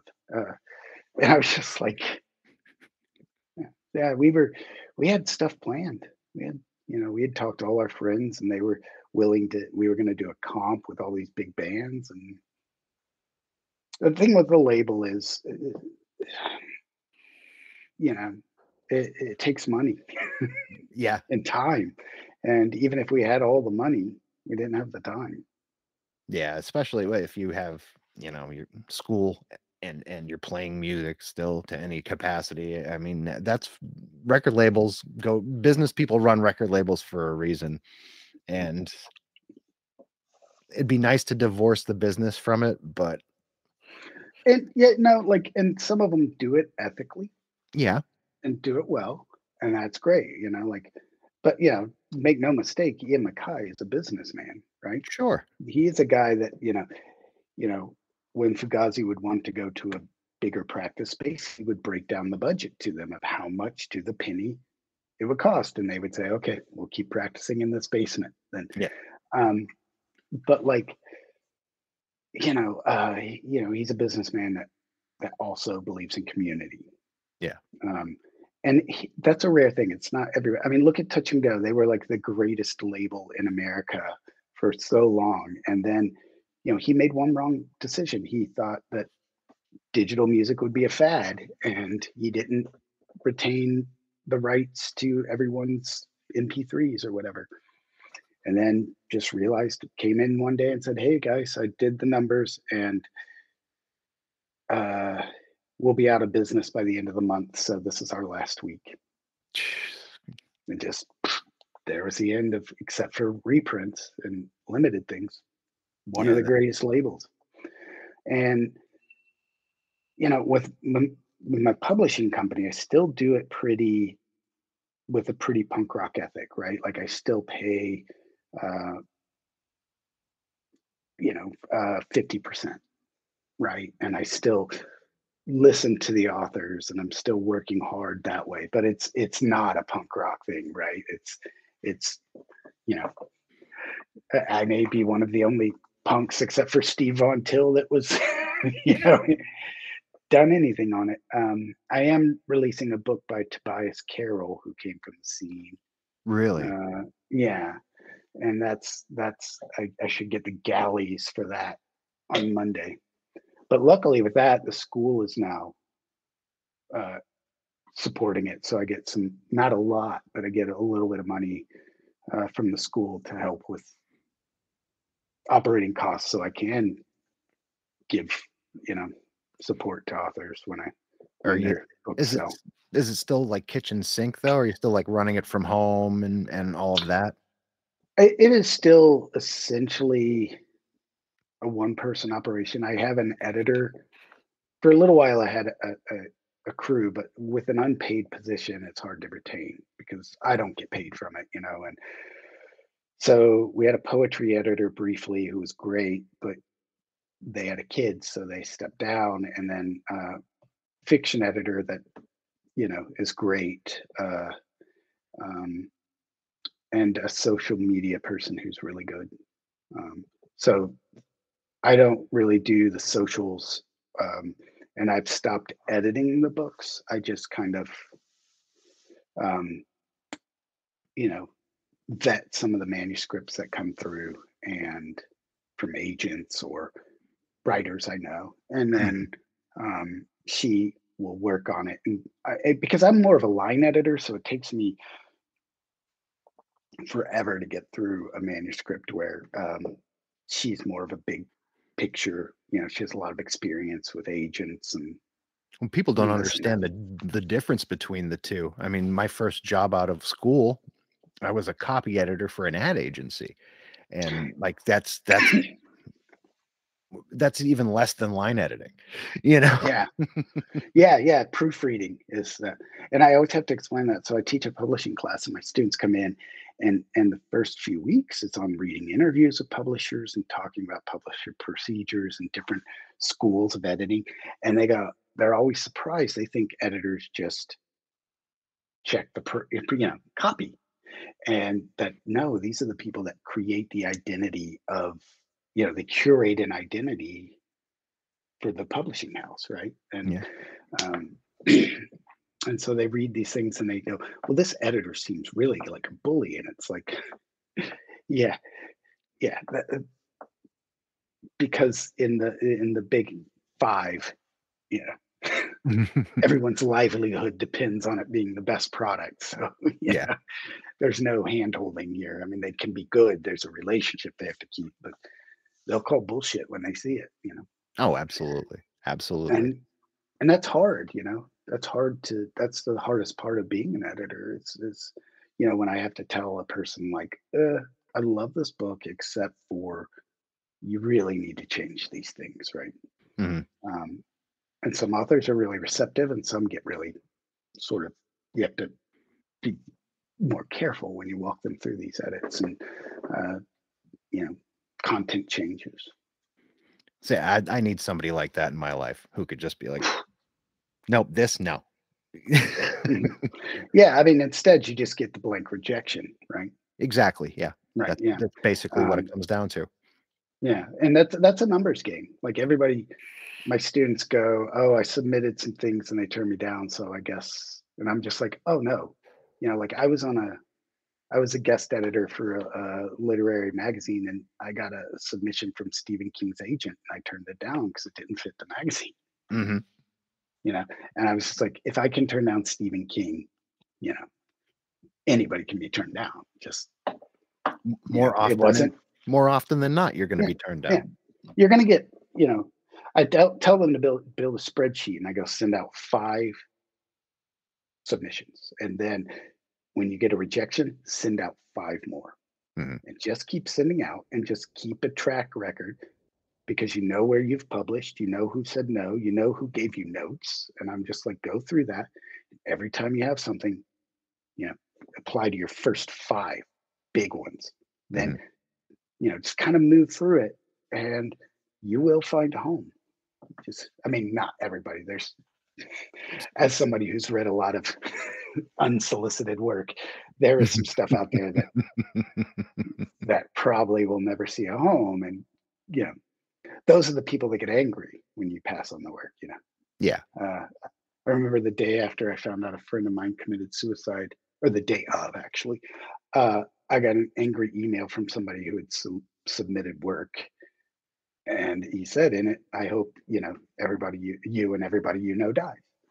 And i just wrote him back and i said you know because usually i don't and but i was just like you know man I'm taking exception to this email because you're saying, you know, you say this. And I was like, but I read your work.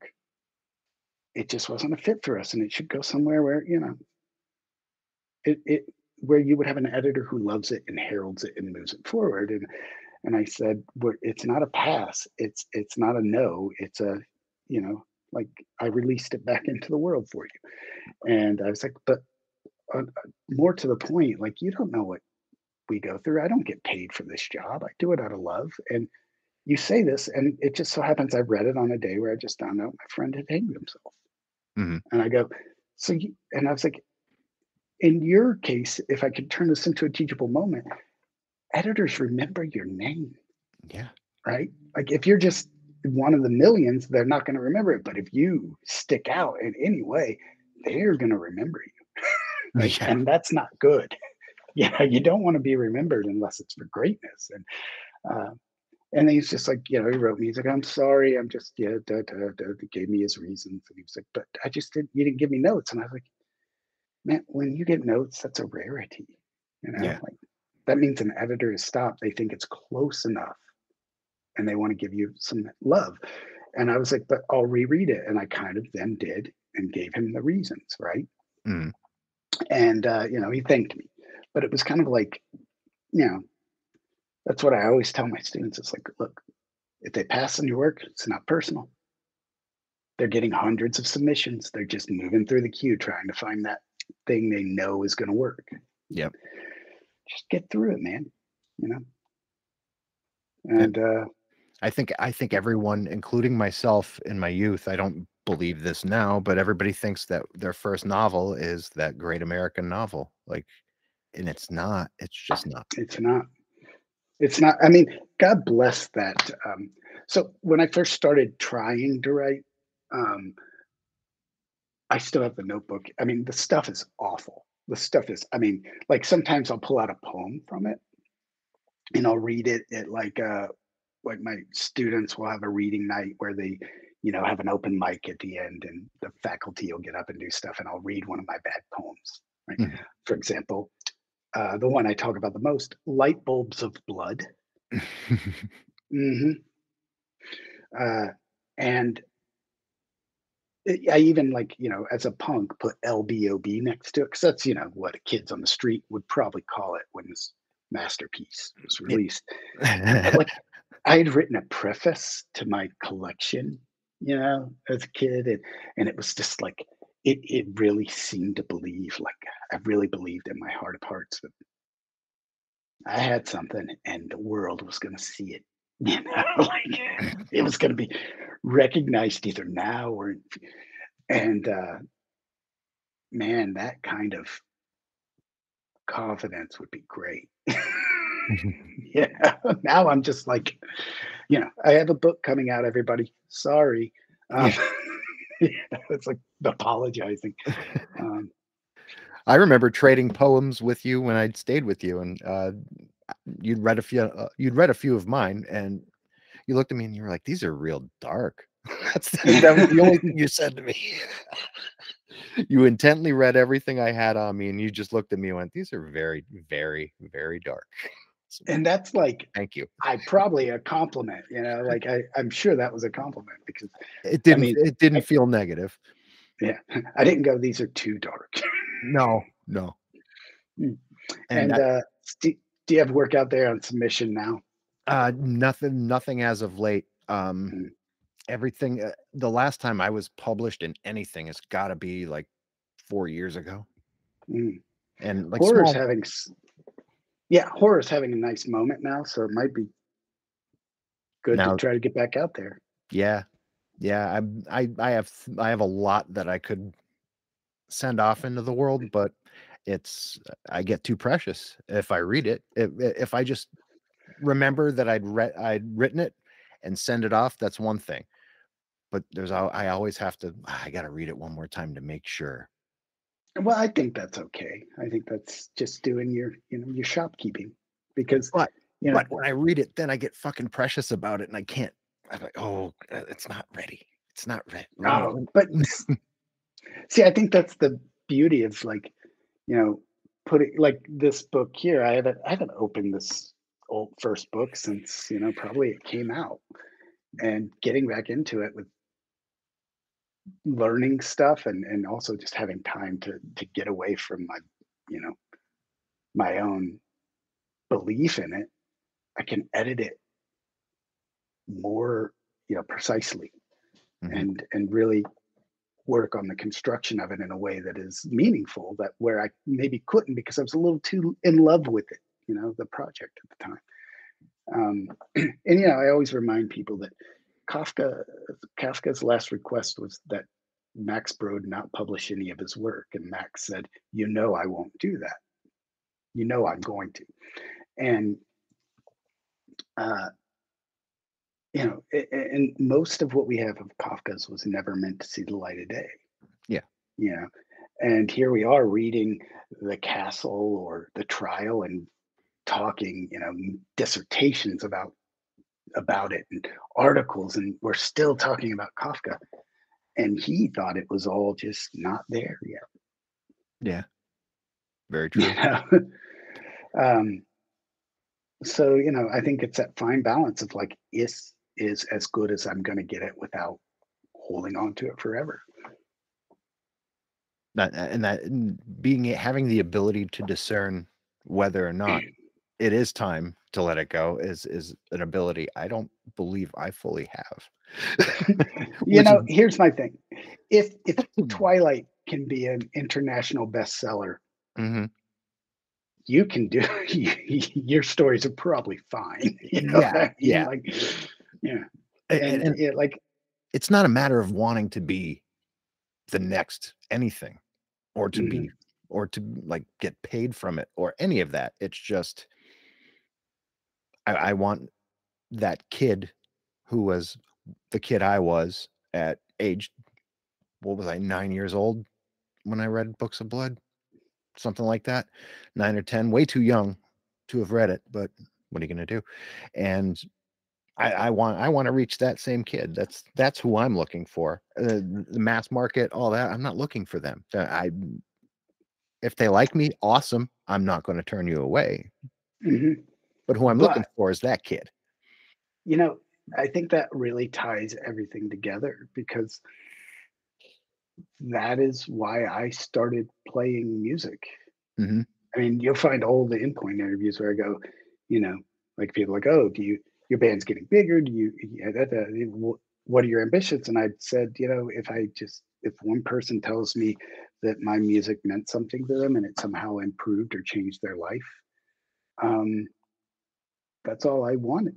And and you know, I have had people say that, and it you know it makes all the all the bullshit right so worth it, right? hmm and when people connect to your your work in that way the way you did to to Clive Barker or I did to Clive Barker or you know we did to like whatever Black Flag or the Clash hmm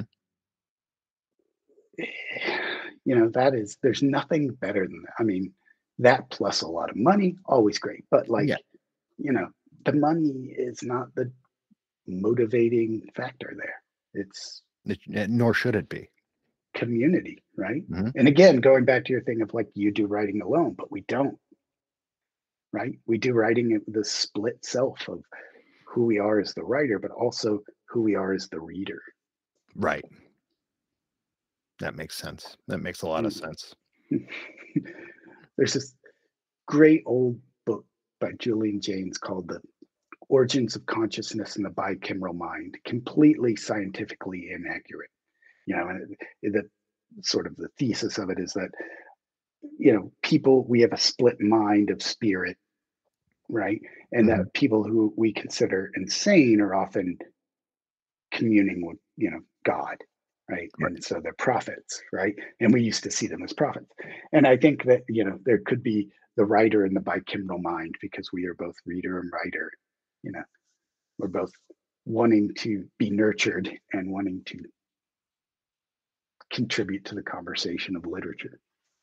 So it's almost a, a an inherently uh, liminal state to be uh, to inhabit uh, the mind of a writer.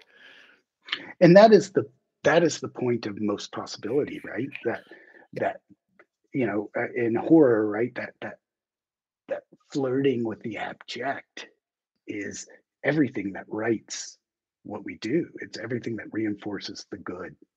And but it's also that great place where it's it, the slippage happens and Mhm. there's potential for anything can happen you know like um anything could get strange and the note can switch to it you know the minor That's exactly it. I mean, Yeah. authors like Kath Koja. I mean, these Mhm.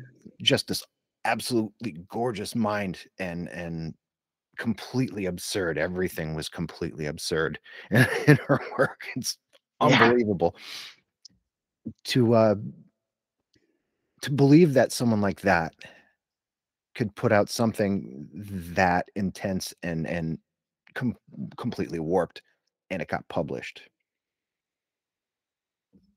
wow fucking Yeah, yeah. there are so many books that I go, yeah, and and and it's lost on younger people because you're like, let me put this into historical context. Why this is so radical to have come out, right?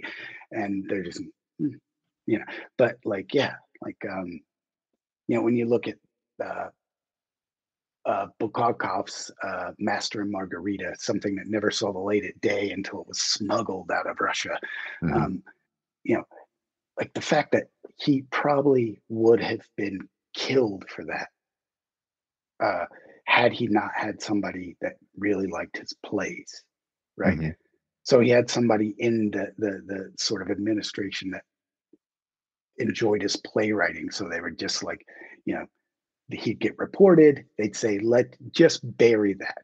Don't, and we'll we'll be fine." You know, uh, is remarkable because when you read it, it's like you know, have you have you read that book? Yes.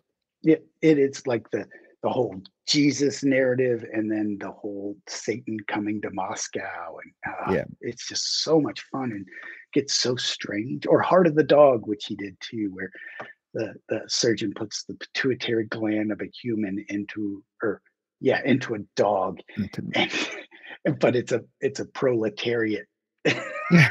He's just like yelling at the doctor for being bourgeoisie, and the doctor hates it. The doctor hates his creation.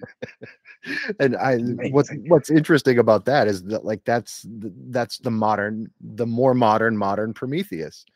Right, right, yeah, yeah. The Pr- Prometheus story, which is told and told again, of you know, I mean, we, got it we got it with Mary Shelley, and then you have it over again.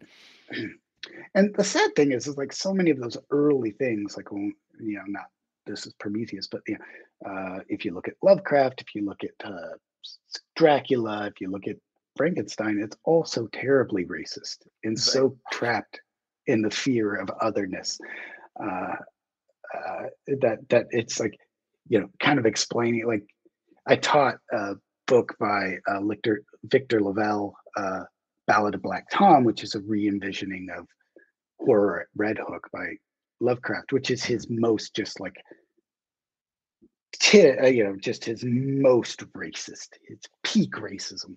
Yeah. and uh, you know. And they had to read both. And I had students that were just like, some of my grad students, like, I refuse to read this. And I'm like, look, in order to under, understand the power of what LaValle's doing here, you actually have to read this. And it's poorly written. It's the worst Lovecraft too. Yeah. And uh, you know, and, and my students were like, "Oh my God, Lovecraft is terrible." I'm like, a lot of his writing is terrible. yeah, like influential. And you know, there was a time in my life where I thought it was like, "Whoa!" Like Oh, I you know, I loved it. I loved it. I Yeah. couldn't get enough of it, and I still have all of it mhm. because it And has you're still- moments. yeah. But you've taken what's good of Lovecraft and applied it to you know these other things, right? And we've seen a lot of that recently, which is great. You know, Oh, it's it's Um, such a shame that Lovecraft Country didn't get picked up for a second season. Like I, I loved. I, I didn't get to read the source material. I'm sure that Mhm. was fantastic as well. But what a great spin, you know, uh, to, to I kind of think take so. it back. Yeah, I think I think the problem was just for me. What I I think was the problem is the consistency of that Mhm. narrative, how they did it. Like, um, you would get the first episode, which you're like, "Whoa, this is going to be so great," and then like a dud of an episode, and then like one episode that felt like I was watching The Goonies, you know? Yeah. And, and you've got all these great actors and stuff, and uh, Rest in peace, Yeah, Michael K. Williams. man, Omar. Omar, man. Omar's coming. in Everybody peace, run. Omar. Oh man. but that like yeah I, I could see with the inconsistencies but i just the fact that you know it was it it was getting taken away from they're taking the good things about this out and out bigot with Mhm. his his creations and and making it you know like taking it away from him almost i, I Yeah, yeah, and- that I, and I would hope that he's rolling in his grave. Um, yeah, I, and. I had a grad student who was like gonna, you know, uh, one of the other readers that was an outside reader on his dissertation was like, "Oh, you have to have Lovecraft in this," and he was like, "Oh, I've never read him. You know, I'll I'll add him." And I kind of pulled him aside and I was like, "I don't I don't think that's gonna jive with what you're doing here," and because he was. It, his is very much like looking at magical realism and and and oppression and mm-hmm. race and and he's like why and i was like just Google Lovecraft's cat, and it'll probably tell you everything you need to know. And he did, and he's like, God, that's really depressing. And I was like, yes, yeah. The man was not just subtle racist; he was full blown racist. Oh my God, those letters that he'd written, and oh, God, what a terrible person. But you know, I mean, a lot of our, you know, Pound was a fascist. Yeah. But you know, his work, his contribution to the world of letters is unmistaken. And I just assume most of the modernists were probably bigoted, you know. Um, Unfortunately, yeah. And Well, Faulkner. you know, yeah, yeah. And so, you know, you have to pull out, you know, like I had a student re- refuse to read uh, Outer Dark by Cormac McCarthy because it was dude lit. Right? Too, it was masculine. It was too masculine, too dude lit. Um, and and I, I just I had to talk to them and say, like, look, I understand that. Absolutely, it has been appropriated to be like dude lit, but I can guarantee you, most of the dudes that think they that that claim to like Cor- Cormac McCarthy have probably only read one book, and it was probably all the pretty horses or whatever, right? Like, Yeah. uh, They know, didn't read the road yeah, or or you know, Blood Meridian, or or know, Blood Meridian. Yeah. And and Outer Dark is such a dark poetic text, and I was like, just read it. And I tell you what, if you hate it, absolutely hate it, I will buy the book from you. right, so you get your money back. And they came back and they were like, okay, this book is brilliant. Thank you for, you know. I was like, yeah, man. Like I, I wouldn't, I wouldn't do that to you. Look at my syllabus. like I'm not gonna just like it's not going to be like, all right, now you're going to read him, and then you're going to read Infinite Jest, and then you're going to read American Psycho, and oh, yeah, all dudes, man. Like, that's all whoever wrote were dudes. Um, I mean, I, as much as I love Bret Easton Ellis too, I, mean, you know, there's um, there, there's there's room for uh, there's room for growth there.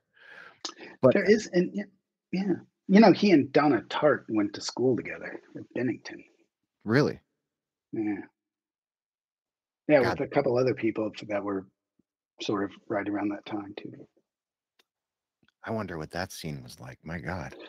there was an article about it. Um, very interesting, you know.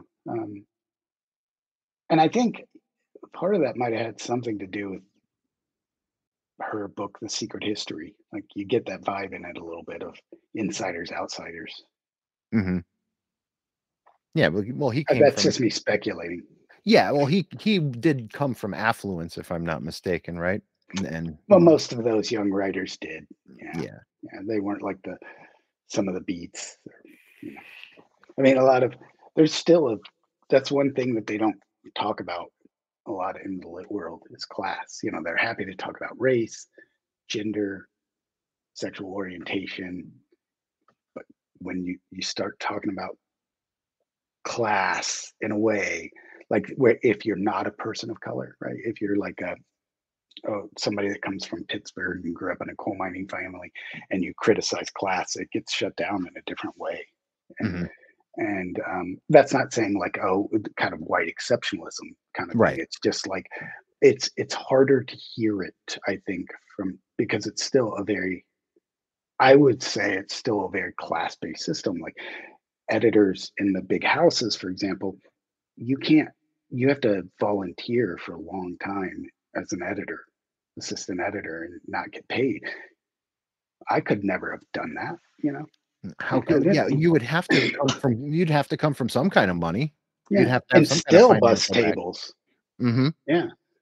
Um, so it is still, you know, and it's pretty openly talked about in critiques of of the system of just like, yeah, I mean, we got to open up some doors here, and but it is that is a particularly difficult door to open.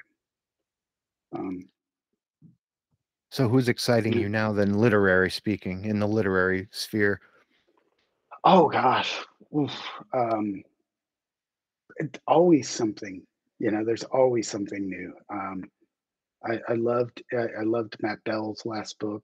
Um, I thought that was just really beautiful. Sarah Rose Etter put out her first book called Book of X, Mhm. and it won the Shirley Jackson Award. That was an excellent book.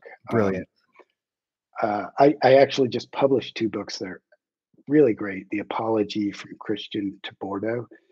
Um, and Christian's, you know, um, Christian is a, a sort of a student descendant of um, uh, Saunders, uh, George Saunders. So he he has that kind of cultural critique in him. Uh, and then Begat Who Begat Who Begat Who Begat by Marcus Pactor is a collection of short stories with really tight sentences and strange, you know, family dynamics in it. Mhm. Um, and uh, I also posted, uh, published a collection of poems from Ava Hofmann, a trans writer, it, and it's, I mean, that thing is just selling. It's so, it's such a good book. It's like hybrid uh, image text collage, and it, like I, I, I read one of her poems in the fanzine, which is curated by uh, Blake Butler. Uh, uh, it's a great it's a great magazine online, but I I read her poems in there and immediately wrote her and said, "Do you have a manuscript?" And she said, "Not yet." And I waited, and two years later, I got one. And, it, and I just as soon as I opened it up, it felt like I you know, like you know when they discover some sort of artifact and it glows in the sun. You know, it's just radiate dangerous manuscript and i was just like yes let's do this um, and to continue in the, the mythos of it um, she lost the actual original document so all she had left was a pdf so all we we could barely edit it and everything we did had to be done in photoshop Oh my god. yeah What? That's a night. That's a nightmare. That's a I nightmare. know it. Yeah, that's why my stuff is been, you know, it's on a removable drive, a cloud drive. Uh, I have a service that backs up all my drives. all literature, all of it. yes. Make sure to put it on a cloud too, though. Yeah, I have I have two different clouds. Okay. I have two different. I have I have the my Apple cloud and the Google one. I have a the Google Cloud, the Google Cloud, um, and then I have a service called uh, Backblaze. That's Mhm. like six bucks a month, and it just keeps. If ever I lose all my hard drives, it's there, and I can pay for a hard drive to be shipped to me with all the data. Oh wow, that's excellent. Yeah, I'm have to yeah. look into that. After I- after I lost some data one year, I was like, okay. Luckily, my story survived, but I lost so many pictures. Uh, Yeah, I think losing my work would hurt more unless it were pictures of my child. Then I'd I'd be like, okay, I was like, I, I misheard that at first. I was like, uh, you know, Henry Rollins once said, "I'd rather lose a finger than to lose my work." Uh, that was one good Henry Rollins quote. yeah. I mean, listen, I, I wasn't trying to like burn the guy down when I was critiquing uh getting the No, no, no. but you no, know, that was it, young writing. Yeah. It was young writing, and you can you can like really it tell. I feel pain because it reminds me I'm alive. It's like, okay, yeah, I, I, we all read Nietzsche. We all know what's going on. Like, and and at that time in that writing too, you can almost imagine him like doing his yas, you know, like I feel pain, I know I'm alive. Yeah. Yeah. I was living in a shed in my buddy's backyard. Yeah. Yeah. Yeah. Moving his head and sweat flying off. Get some. Yeah. Wrapping that mic Core while he writes. Oh God, yeah. I love it. But I love it. uh, I, yeah, no, I I have Yeah, a soft energy. spot for all. Yeah. yeah. Well, my soft spot for for Henry Rollins, be like really, it has to do with my war mostly. Life changing record. Yeah, that's th- to me, that's like you wouldn't have neurosis or guilt.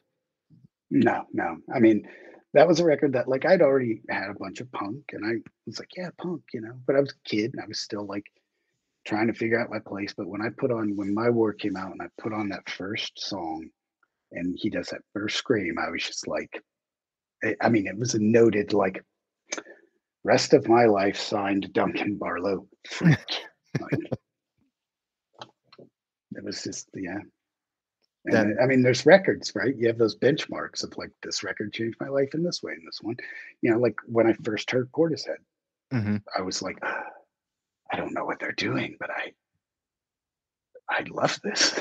you know, I'd never heard of trip hop. You know, No, I don't think any of us had until Portishead came out, and then and then we all got into Massive Attack, and that was like you know, mhm. it, yeah. I mean, I knew people who were into the Massive Attack and all of that, and some of the other bands before, but like, yeah, yeah, I, I didn't. You know, I was just like I said, it just has to fall into my lap, or I may not find it.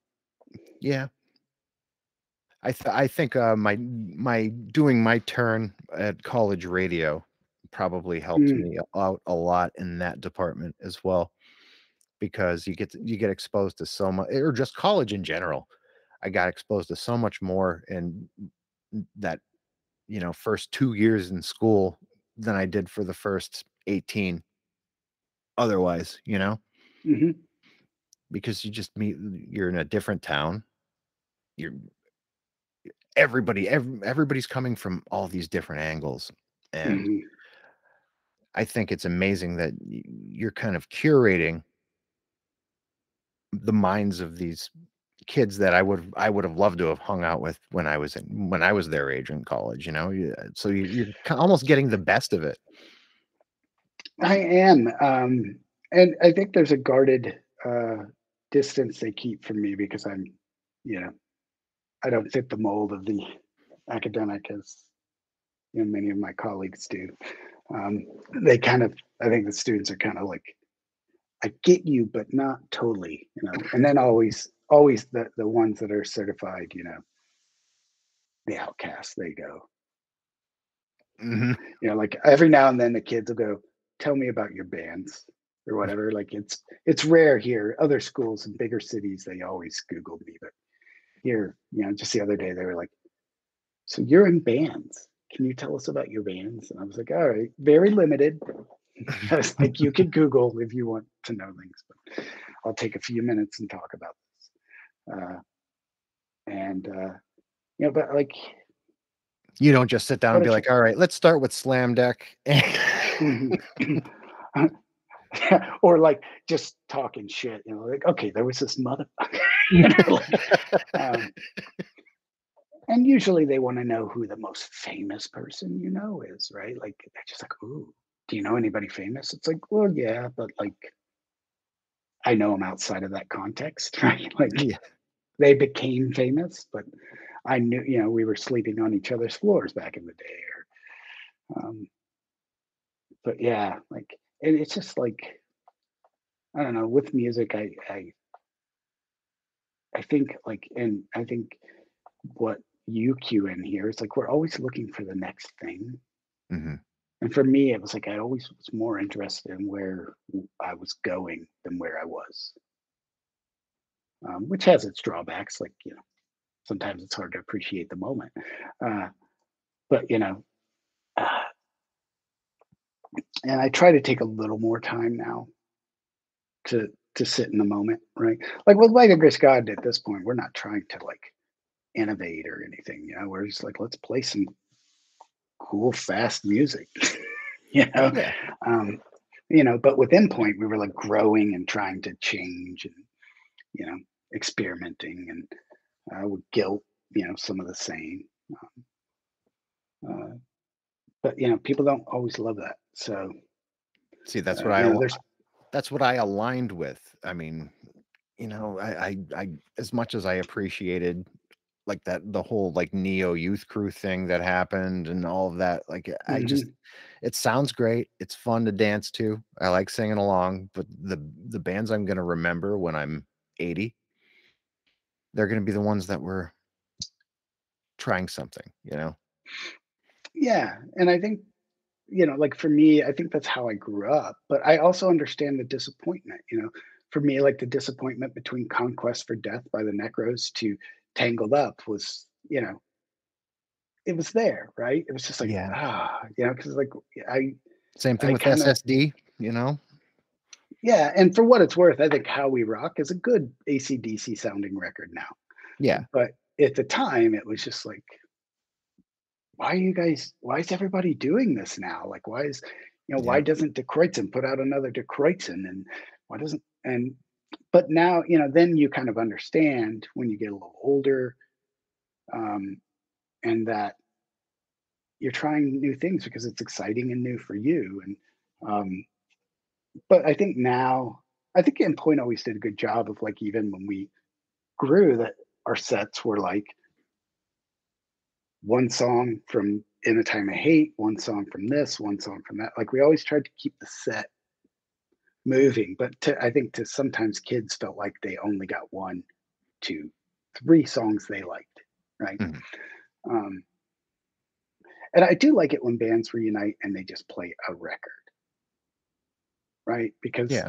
it's like they're like, okay, we're reuniting and we are going to play this record straight through right and not just a band like i i feel like you know that does that all the time right like kind of i think when you see cro-mags it's just been age of quarrel for 30 years or whatever Since Asia since Age of Quarrel, pretty much, yeah. yeah i mean except best wishes there was that time where they tried to do that but like and, and i know they they have records after that people love but i i anytime i've seen them it's just like here's age of quarrel front to back Yeah. uh But then, like, you know, when bands do like Failure doing that tour where they're like, okay, we're going to do three nights and each night is a different record. Yeah. Um, and I was real sad that they canceled that, but Oh because I, I yeah, have the box set right behind me. I I Yeah. always Ken Andrews is a genius, but oh, yeah, yeah. Um, and Guilt was heavily influenced by that band, right? Like, Yeah. you know, but we we didn't have pedals, but you know, we didn't we weren't going space rock, but we really liked the melodies of those records. oh yeah. Um, yeah, so I don't know. I I meet that I have a, a real a real special friend that I talk to, and um, uh, and they they come from a different you know time, and kind of explaining contexts of things is always really interesting. Of like, oh man, yeah, like so at this time in this time period, people were doing this thing, and this other thing was happening, and they're always so interested in it and kind of drawing comparisons to like their world where they grew up and uh, and those conversations are always really great because they're not like I don't feel like I'm just sort of telling a tale of like oh yeah back in my day but we're actually having a conversation about like the nature of of music and art as it you know changes and then kind of touches back Yeah. on things right and and the beauty of aging too is that like I could go back and listen to things that I hated and see why they were great now. You know, like Oh yeah. like you know, I'm watching like many of people that Peacemaker show, hmm right? And uh, it's hilarious. And I Oh, I love hate it. hair. I hate hair metal. Like I hate that music, right? Always have. But like Enuff Z'Nuff came on last night in one of hmm the episodes, Yeah. and I was like, I didn't know who it was. You know, I was like, who is this? This is this this singer's got a nice. It's got kind of like it sounded to me like what like bands like the Doughboys and stuff would later be doing. And and I looked it up and I was like, oh yeah, I remember this band. They were ridiculous, right? Like hmm and and I watched the videos and I'm like, oh, these videos are painful to watch, but like the songs really aren't that bad. Like if they had not marketed themselves as a hair metal band, you know, and had been more like Jane's Addiction style, Yeah. they probably would have had great success, but they they just did the whole cock rock thing. And I was just like, Yep. well, that's why, you know, how could you like that? like, it's a punk, you know, like Yeah. You, no, you couldn't possibly. You couldn't yeah, but possibly. but now I can go back and go, okay, if I hear the song without having to look at whatever's going on on stage, this this song rocks. This is a good song. Well, that that's the thing. Like uh, he was talking. I don't think they played Cinderella on there, but he was talking about Cinderella, and he said, "See, those dudes, th- those are real men because they weren't afraid to be women." I love that. I love it. and and I love that they took time with Hanoi Rocks on that show too. That made me very happy. Hanoi Rocks was so exceptionally different because they were kind of doing like almost like what the replacements did. You know, Yeah. they had this totally different sound that wasn't over produced and slick. It was like had a folk quality to it, like a folk metal quality, not folk metal, and I guess that's a misnomer, but like a street like vitality to it. Yeah. And uh and so when they they play that and they're talking about it, it just kind of struck me of like, yeah, dude, when you put it next to everything like Motley Crue or you know, Poison, it, it does seem more authentic. Absolutely. And same thing with when I just had always had a soft spot for uh, the singer of Cinderella because he has such a brutal voice. But like they- had songs, and like I, I would you wouldn't have found me dead listening to Cinderella when they were around. But now, it's pretty it's pretty good. I can tell you a band I I never gave up on. AC fucking DC. Well, well it's ACDC, I man. mean, Th- That's It's oi. ACDC. They're an oi band. They- yeah, they're just like a rock band that plays the same rock song, except for Fly on the Wall, which was their sort of bad record, in my opinion. But, hmm you know, like to this day, I could put on any ACDC record and just rock my way through it. Just, AC, ACDC and uh oh god, who Rose Tattoo. I mean, those two bands uh, huh. They they do the same thing constantly over and over again, but it fits. It somehow it fits to me. there, you know, and I think there's some hardcore bands that do that, you know, and, uh, and that's why they last, right? They, they Mhm. can just bang out the same things. They're not trying to be more than what they are, right? Just Um, workmanlike quality to the construction and presentation of the product. Right, right. And it's like, you know, some people find that regressive or something. Um, and it was never really something that was my interest is just to do something and do it well consistently. But, but I mean, you know, there's bands that do it. And I think that's the world clearly has a place for it. They're like the ACT. Yeah. I feel like Sick of It All is kind of the ACDC of hardcore.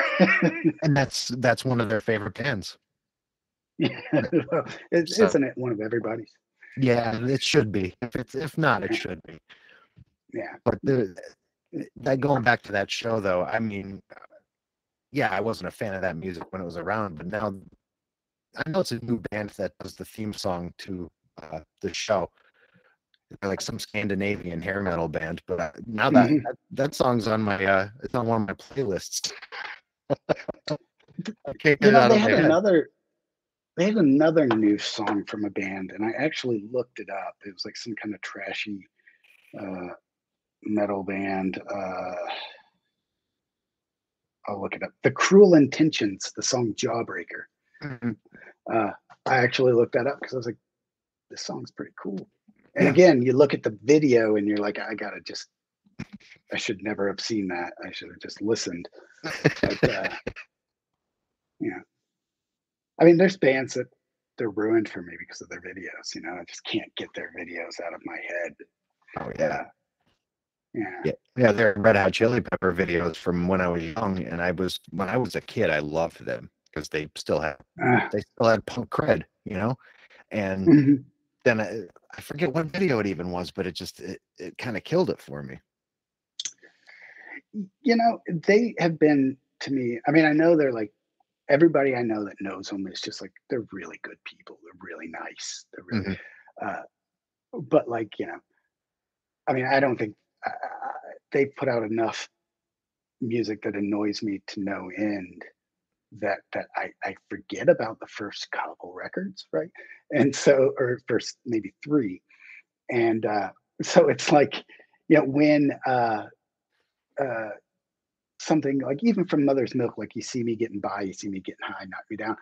I Mhm. forgot that that song is fucking great. You Yeah. know, and I'd I'd forgotten about it because of, you know, Roller Coaster or whatever, and and that I've gotten for the last 25 years. But like when What We Do in Shadows did a little mock of that, right? I was like, "Oh, who is that? Oh my god, that's the Chili Peppers." I forgot that's that record was actually pretty great. Incredible, incredible. Like Yeah. John Frusciante at, at the height of his his burgeoning powers, uh, you know, and like they were just getting over the death of Hillel Slovak, and there was a vulnerability to their antics, which really didn't exist on the first couple releases because it was just a lot of young revelry and bravado. But then Hillel passes, and you know they're thinking about things like rehab, and it, it just Mortality and yeah. mortality comes into play and that song specifically you know with the the the gospel refrain at the end and Mhm. stuff oh my god that was that was a triumph for them Yeah. Yeah. you know and and I think yeah, I think they that record um I, to me that's where they peaked. I thought the record after was like a, got a little self-indulgent. yeah there were good Um, songs but it, as a whole it it got it got it got Rick ruined ruined by Rick Rubin as Rick Rubin used to say about stuff Oh, did he do days. that record? Yes he did yeah Okay, I just remember they rented that mansion and did a lot of like you know experimentation on it. Uh, and it was I don't know who engineered it. Yeah, yeah, well, yeah. Got to have a good mythos, right? Yeah, exactly exactly And It it was a record named after magic, right? Like a, a satanic Crowley yeah right? Yeah, blood, sex, magic. Yeah, you had that little element, that thelemic element to it, hmm but um, Yeah. they were. I think they were still trying to keep up with Jane's addiction. That's my that's my opinion. You know, uh, a record I did not like when it came out, but like, like there was a time in the, in when I was living in Florida, and I was, I'd eat at this restaurant a lot, and they play music, and sometimes somebody would be like on a '90s kick, and so I was like, you know, I'm gonna listen to everything they play with an open ear, right? And some things didn't make it, right? Like some things I'm like, this is still really terrible.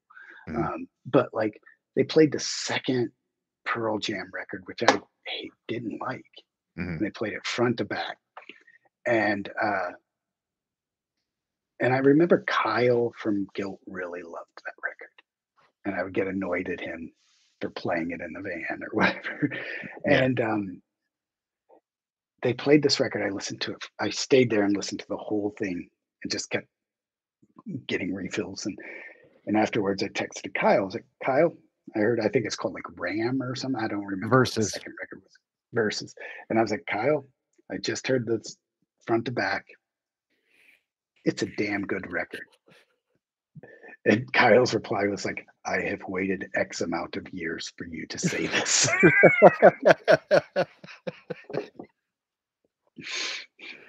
and, and you know, there that's a band that I I I wanted to like a lot because of their pedigree, Mhm. uh, of how much I loved Mother Love Bone and how much I, I loved Mhm. Green River. And I mean, yeah, did they did they make good music? Yes, of course. I've gone to I've gone to see them in concert many many times since Lollapalooza 92. But they I will never understand the Grateful Dead like devotion people have to them. Well, that's an interesting thing because the dead are having their moment again. And especially know. with a lot of ex hardcore dudes that I, I'm friends with. And I'm just like, I can't do it. I just can't. I can't. I've heard some of his country records he's done that I, I didn't hate, but like, Mhm. I can't do the dead. My I uncle just, took my uncle took me to see the Dead with Jerry Garcia in the late 80s. And I Mhm, di- I didn't get it then. I mhm, do I don't get it now. I, I just yeah. I know Greg Ginn from Black Flag, like that's his favorite thing ever. I just don't Yeah. understand. I just don't understand. And maybe that's a, a flaw in my ear. I don't know. Yeah. Have you watched uh, that Black Flag documentary from the 86 tour? Yeah. Where it's just a bunch of like surfer dudes trying to wax poetic and deep. And Mhm. like, yeah, yeah, it's always Greg Ginn going, Well, man, the thing about the dead, you know, man, I think you just need to understand things. And he's like, clearly like a hippie, and then Rollins is like using it to try to like, you know, he's like, nah, man, you know, he's doing his shtick. He's like on on camera. You know, you can tell he knows he's on camera, and it's it's an interesting thing to watch, having seen him on that tour. To be like, yeah, I remember looking at the crowd when watching it, like, I wonder if I can see myself as a little kid in there. uh, you're gonna have fun editing this. No, we haven't even been. I have a five hour, five hour and twenty five minute conversation with uh, oh god, Damien from As Friends Rust. That oh, uh, Damien. Yeah, I just I just split it into two. I, I I trimmed a couple things out, and it's a great interview. It's a great interview. Yeah. Um, well, and, he's he's a great guy. Oh, I love him. I love him. Yeah. yeah. And it, it, it, same, not the same subject, but the same kind of tone, like just two guys in their, you know, two two old dudes, two old dudes licking their wounds, pretty much,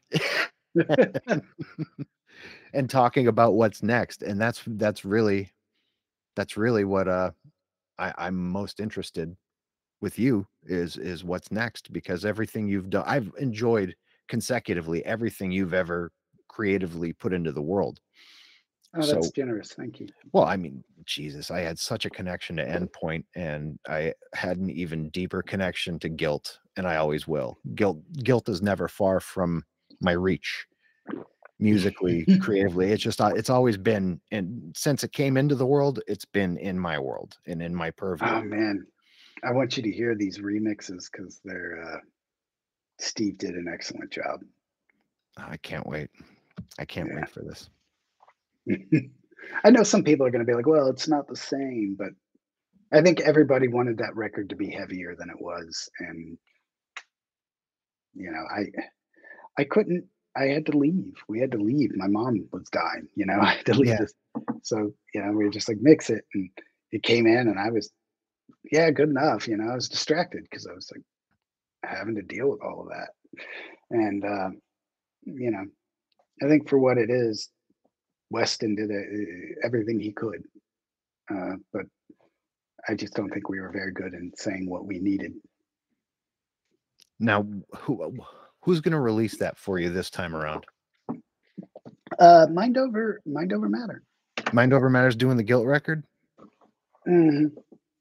Yeah, because we were, we were, you know, I, he, they had rescued Colony Collapse from, mm-hmm. you know, not ever coming out from Port. West passed away. Mm-hmm. God bless him, you know. Um, but uh, so they rescued it, and uh, also asked had asked me to do the seven inch. So I was just said, "Do you want to do it?" And of course, Juan had grown up in Louisville, cut his teeth on early Louisville stuff. So they said, yeah. So they're doing it. It's going to be a it'll be a 12 inch with a, a seven inch with the two hidden tracks. Oh, okay. That's amazing. Mm-hmm. I'm I I can't believe it. I actually can't believe it's happening because you know, for years like I just had the 12 inch the Victory 12 inch, and I don't know what grade of vinyl they were getting pressed at that time, but it always sounded thin, thinner than the cassette. And I don't know if that, I don't know if that was the the the way the vinyl was mastered or just the the raw vinyl itself. Uh, uh, but I'm well. I don't even remember who ended up mastering it. Um, a victory, we gave our recommendation, and Tony chose somebody else. Uh, um, uh, I don't think it was Alan Douches, but um, yeah, I mean, like it's hard to say because with labels, you know, sometimes, like especially now, where there's a shortage of, you know, a supply, not there's a backup. Mm-hmm. Um, you know, one person might go to United because they can't get this other press and da, da, da. and there's certain companies I know that have a superior vinyl and they use certain kind of density and uh, you can ask for this density, but um, yeah, yeah, I, I never noticed that. But you know, it's like you know how it is. You you you listen to a test pressing and that's it. Yeah. You don't ever, you know, you you don't ever play your own record. No, no, no, not normally. Not unless you're really self-indulgent or you really or it's many years later and you have to remember the songs. or or you just like you know every now and then I like yeah, yeah I'll pull one up when I'm alone and listen to it for like how's this hold up today? You know Mhm. um, and Bardstown never held up. It never we we just never quite happy with it so we felt like it was time. So Kyle and I started talking and he said that you know what I'll kick in the money let's do it and so yeah. God, this is imp- this is important. In my like to me that that's I mean, it might be something no one was asking for. I don't know. You know? No, to to me, I mean that that's a benchmark of of that era, you know, of the of that time period of of Victory Records. That that was one of maybe like five records that they put out that year that I liked. You know, I think it was an interesting time because I think he was trying the noise metal thing out, right? Mhm. And the Deadguy clicked, Yeah. and uh, I don't, I don't think the bloodlet clicked as much as he wanted it to, and I know guilt didn't click as much as he wanted it to. Um, he was hoping to get another endpoint, I think. Uh, but he was always, I mean, for what it was worth, he always would, you know, when he hadn't even heard by the grace of God, and he, saw, you know, wanted wanted us on victory before we even played a show, hmm you know. Um, so you know that that was good. Yeah, and uh, to me, like everything you just mentioned, though, that was all the stuff I liked in that time. Yeah, I mean they had some- guy, bloodlet.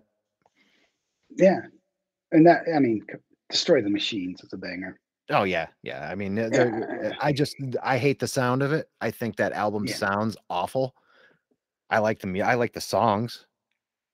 I like to credit us for being the band that got them on Mesa, um, because they, they they their van broke down in Salt Lake City. They had to borrow our gear, and they didn't like that they didn't have a gate on it. But I, I think people, you know, we were like, you guys sounded so huge with like two amps. You know, you guys, and you know, next time I saw them, they had Mesas. Um, but uh, of course, they probably had their own. They probably always wanted Mesas. But you know, I like to think that you know, I had some little influence of that. but it did, you have to admit that destroy the machines sounds very very like just like it's getting played through an elevator like speaker or something It always- Velcro guitars. Yeah. Yeah, because there's not any of that tube MIDI, the good tube mid sound in there. hmm yeah there's nothing warm about it but Mm. y- your record had that i think bloodlet sounded oh god did that sound good and that was the first bloodlet wasn't even an album it was a collection Mhm. know? Yeah, uh, it, what's it called? The eclectic. It's Eclectic, called, yeah. right? Yeah. Yep. And then i mean god they only had a couple albums and they were done but uh Yeah, yeah. I think that that's another benchmark of an awesome band, though, because if you really look back at most of the bands that were really influential and important, they had a seven inch or a record and a seven inch. It's always good, you know, better to burn out than fade away, right? Yeah. Neil Young wrote. Uh, uh, yeah, yeah, I think uh, there's definitely like seven seconds really went on a long time after that. I think uh, they probably could have. Yeah, I mean, I like I like Soulforce Revolution, but it, it's not the crew. I don't think, yeah, I don't think I ever made it that far. I think I made it. I mean, I think I would buy the records, but then, yeah, like I think I was one of those guys that was like, there's half of New Wind that is great and half of New Wind that I can live without, right? Like, and it didn't help that I saw them so many times Mhm. on, you know, Yeah, the first big hardcore band I'd ever seen was Seven Seconds. yeah. You know, they they just they toured constantly. and they were like the big band. Mhm. You know, um, never really met any of them. That was one of those bands I never met. You know, Oh, like, no. ne- Talk yeah, about ni mo- talk and about good guys, like really good guys. Mhm. They're it. You could believe I'm that. sure. I'm sure I had the opportunity to book them, but it was in the 90s when nobody really cared, and I just couldn't swing the show because you know there were bands that I would have done, but I just didn't think enough people would care. I had to pass on a Nirvana show in high school. What? Yeah, I was like, yeah, man, I'm just like a kid doing shows, and I, I don't think I could probably do a thing for a band on tour Mhm. right now. You know, Kicking yourself much now?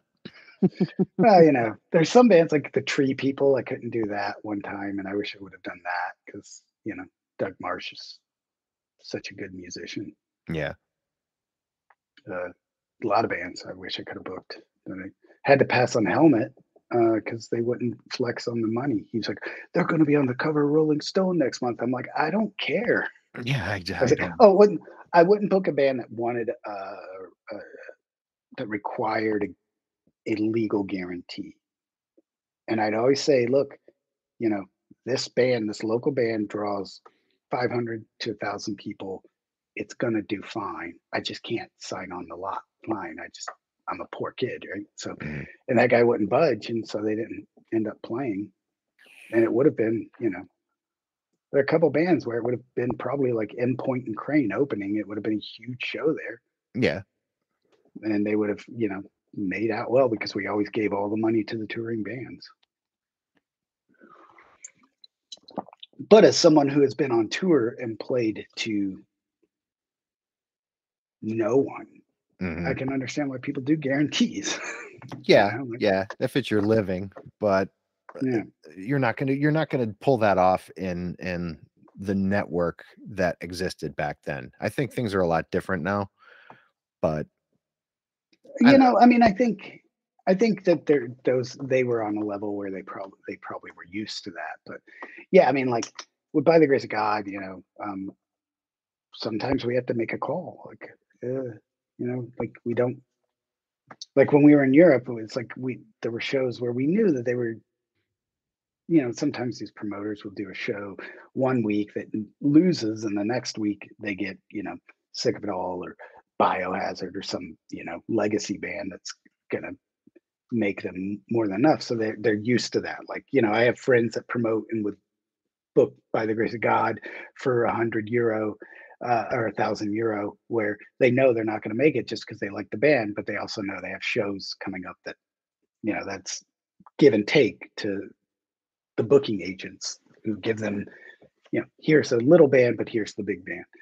And uh, sometimes I feel bad, you know, I'm like, uh, uh, sorry. And most of the people are like, no, don't worry about it. It's Yeah. part of the game.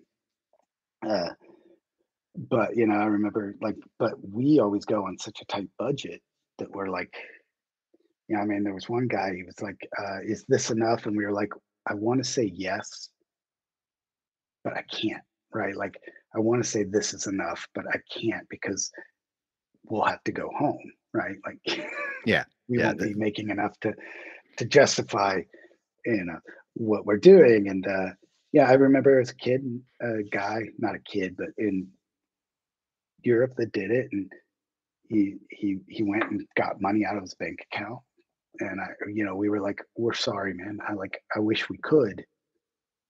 You know, and he's like, "No, I totally understand. You know, I like, I knew it was a risk. I knew that it's just, you know, a work night and da da." But um, I don't. We don't ever demand it. Like if somebody's like, "I just can't. I don't even have the money. I can't afford to do it." We we we're always we understand that. Yeah, Yeah. and you know, I've had even like as recently as five, six years ago when my band was still, you know, playing a lot. We haven't been since my son's been born, but I remember the Queers had reached out to us and wanted to do a show Mhm. around here, and they had a hefty guarantee. They had a hefty guarantee, and my guitar player straight up told them like there's I, we cannot even remotely Mm. Remotely touch that and then joe not his booking agent he went around his booking agent and just said dude what could you get us and we Yeah. said we'll, we'll guarantee you this much and then if we get more we'll make sure it goes to you and they made Right. out they made out like bandits it's the queers they are they have a built-in audience Usually the way. and it worked out in his favor and Yeah. I, I still have a, a, a positive relationship with Joe. Hmm. I changed my opinion of that band actually. I always liked their music, but I always had kind of a beef with him because of Mhm. because you know he's friends with Ben from Screeching Weasel, and they all have that pseudo right wing kind of philosophy, I guess you could call it. sort of clor- sort of a closed mind in a way. Yeah. but it turned out he was not like that at all. He was a beautiful guy. So Yeah. Like what we hear and what we see. yeah, he it very turned, different things. turned out he was one Yeah. hell of a guy. So that was a great Oh, experience. that's good. That's good. Conversely, I- I've booked shows for bands that have great reputations, and it, and it completely went sideways. So And that's the thing. It's like sometimes it's hard for us to realize that sometimes people just have bad days. Like when I interviewed, I was part of a, I was managing a show, a radio show when I was in grad school uh, as a side gig.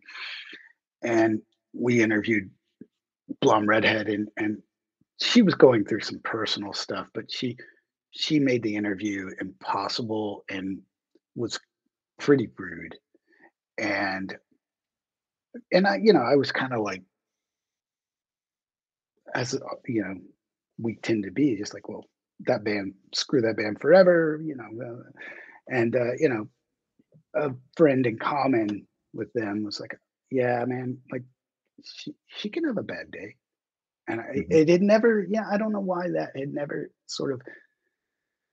I think because I always went so far out of my way to just hide whatever I was really feeling and try to be cool. But then I was just like, right, man, what's wrong with me? Like, why didn't I, you know, duh, you know, like, we always expect people to show up for certain things, things like this, uh, with their best Mhm. face, their their best face on, and a lot of times it's just impossible, especially whatever the weight of whatever you're carrying.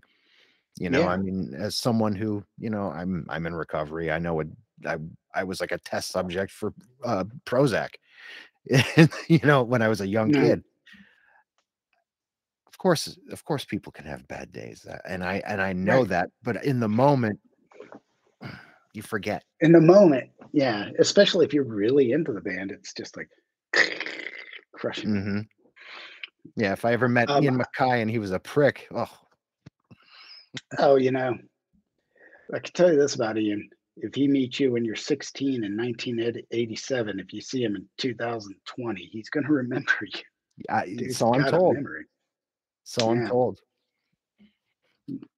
Um, I actually have to go. Yes. Um, I don't. I don't want to because I'm really enjoying this, but uh, we've I've got a got an errand to run. Absolutely. You go do your thing. I'm so glad you came on. This was a fantastic. Oh no, interview. I'm. And again, sorry about all the the misses early. Um, It's quite all right. I'm glad we connected, and uh, let's keep in touch. And uh, I'm gonna mail. I'm gonna send you something in the email later. Okay, So I- just I be really- looking. I will. I really appreciate Mhm. everything, Duncan.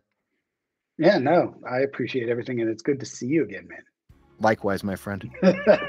I'll talk to you soon. Take care. You as All well. right, thanks. Bye bye now. Ladies and gentlemen, that was my uh, old buddy Duncan Barlow. It's always amazing to reconnect with someone that you'd known so far back in your past and you always had an admiration for, whose career trajectory you just paid attention to for the almost entirety of your adult life. Or in Duncan's case, uh, my pre adult or young adult life. you know, and um, hardcore is supposed to be the sort of genre that, you know, doesn't contain the rock star motif, but invariably, as people, you know, garner any sort of acclaim, uh, it can go to their heads. Not the case here. Duncan has always been very proletariat based, down to earth, uh, just a punk's punk, for lack of a better term. And as you can hear from the banter, it truly is just two old dudes licking their wounds. so, for those of you who are paying attention, have been with us throughout this three hour conversation, who have been with me from the beginning of this podcast, I really want to thank you, and I want to assure you that just so long as you keep listening, I will keep bringing you this level of product. So from all of us at 3:33 a.m. Studios, I've been Peter. He's been Duncan. You've been beautiful. Everybody take care of yourselves and have a great night. This has been the Book of Very, Very Bad Things podcast. Good night, everybody.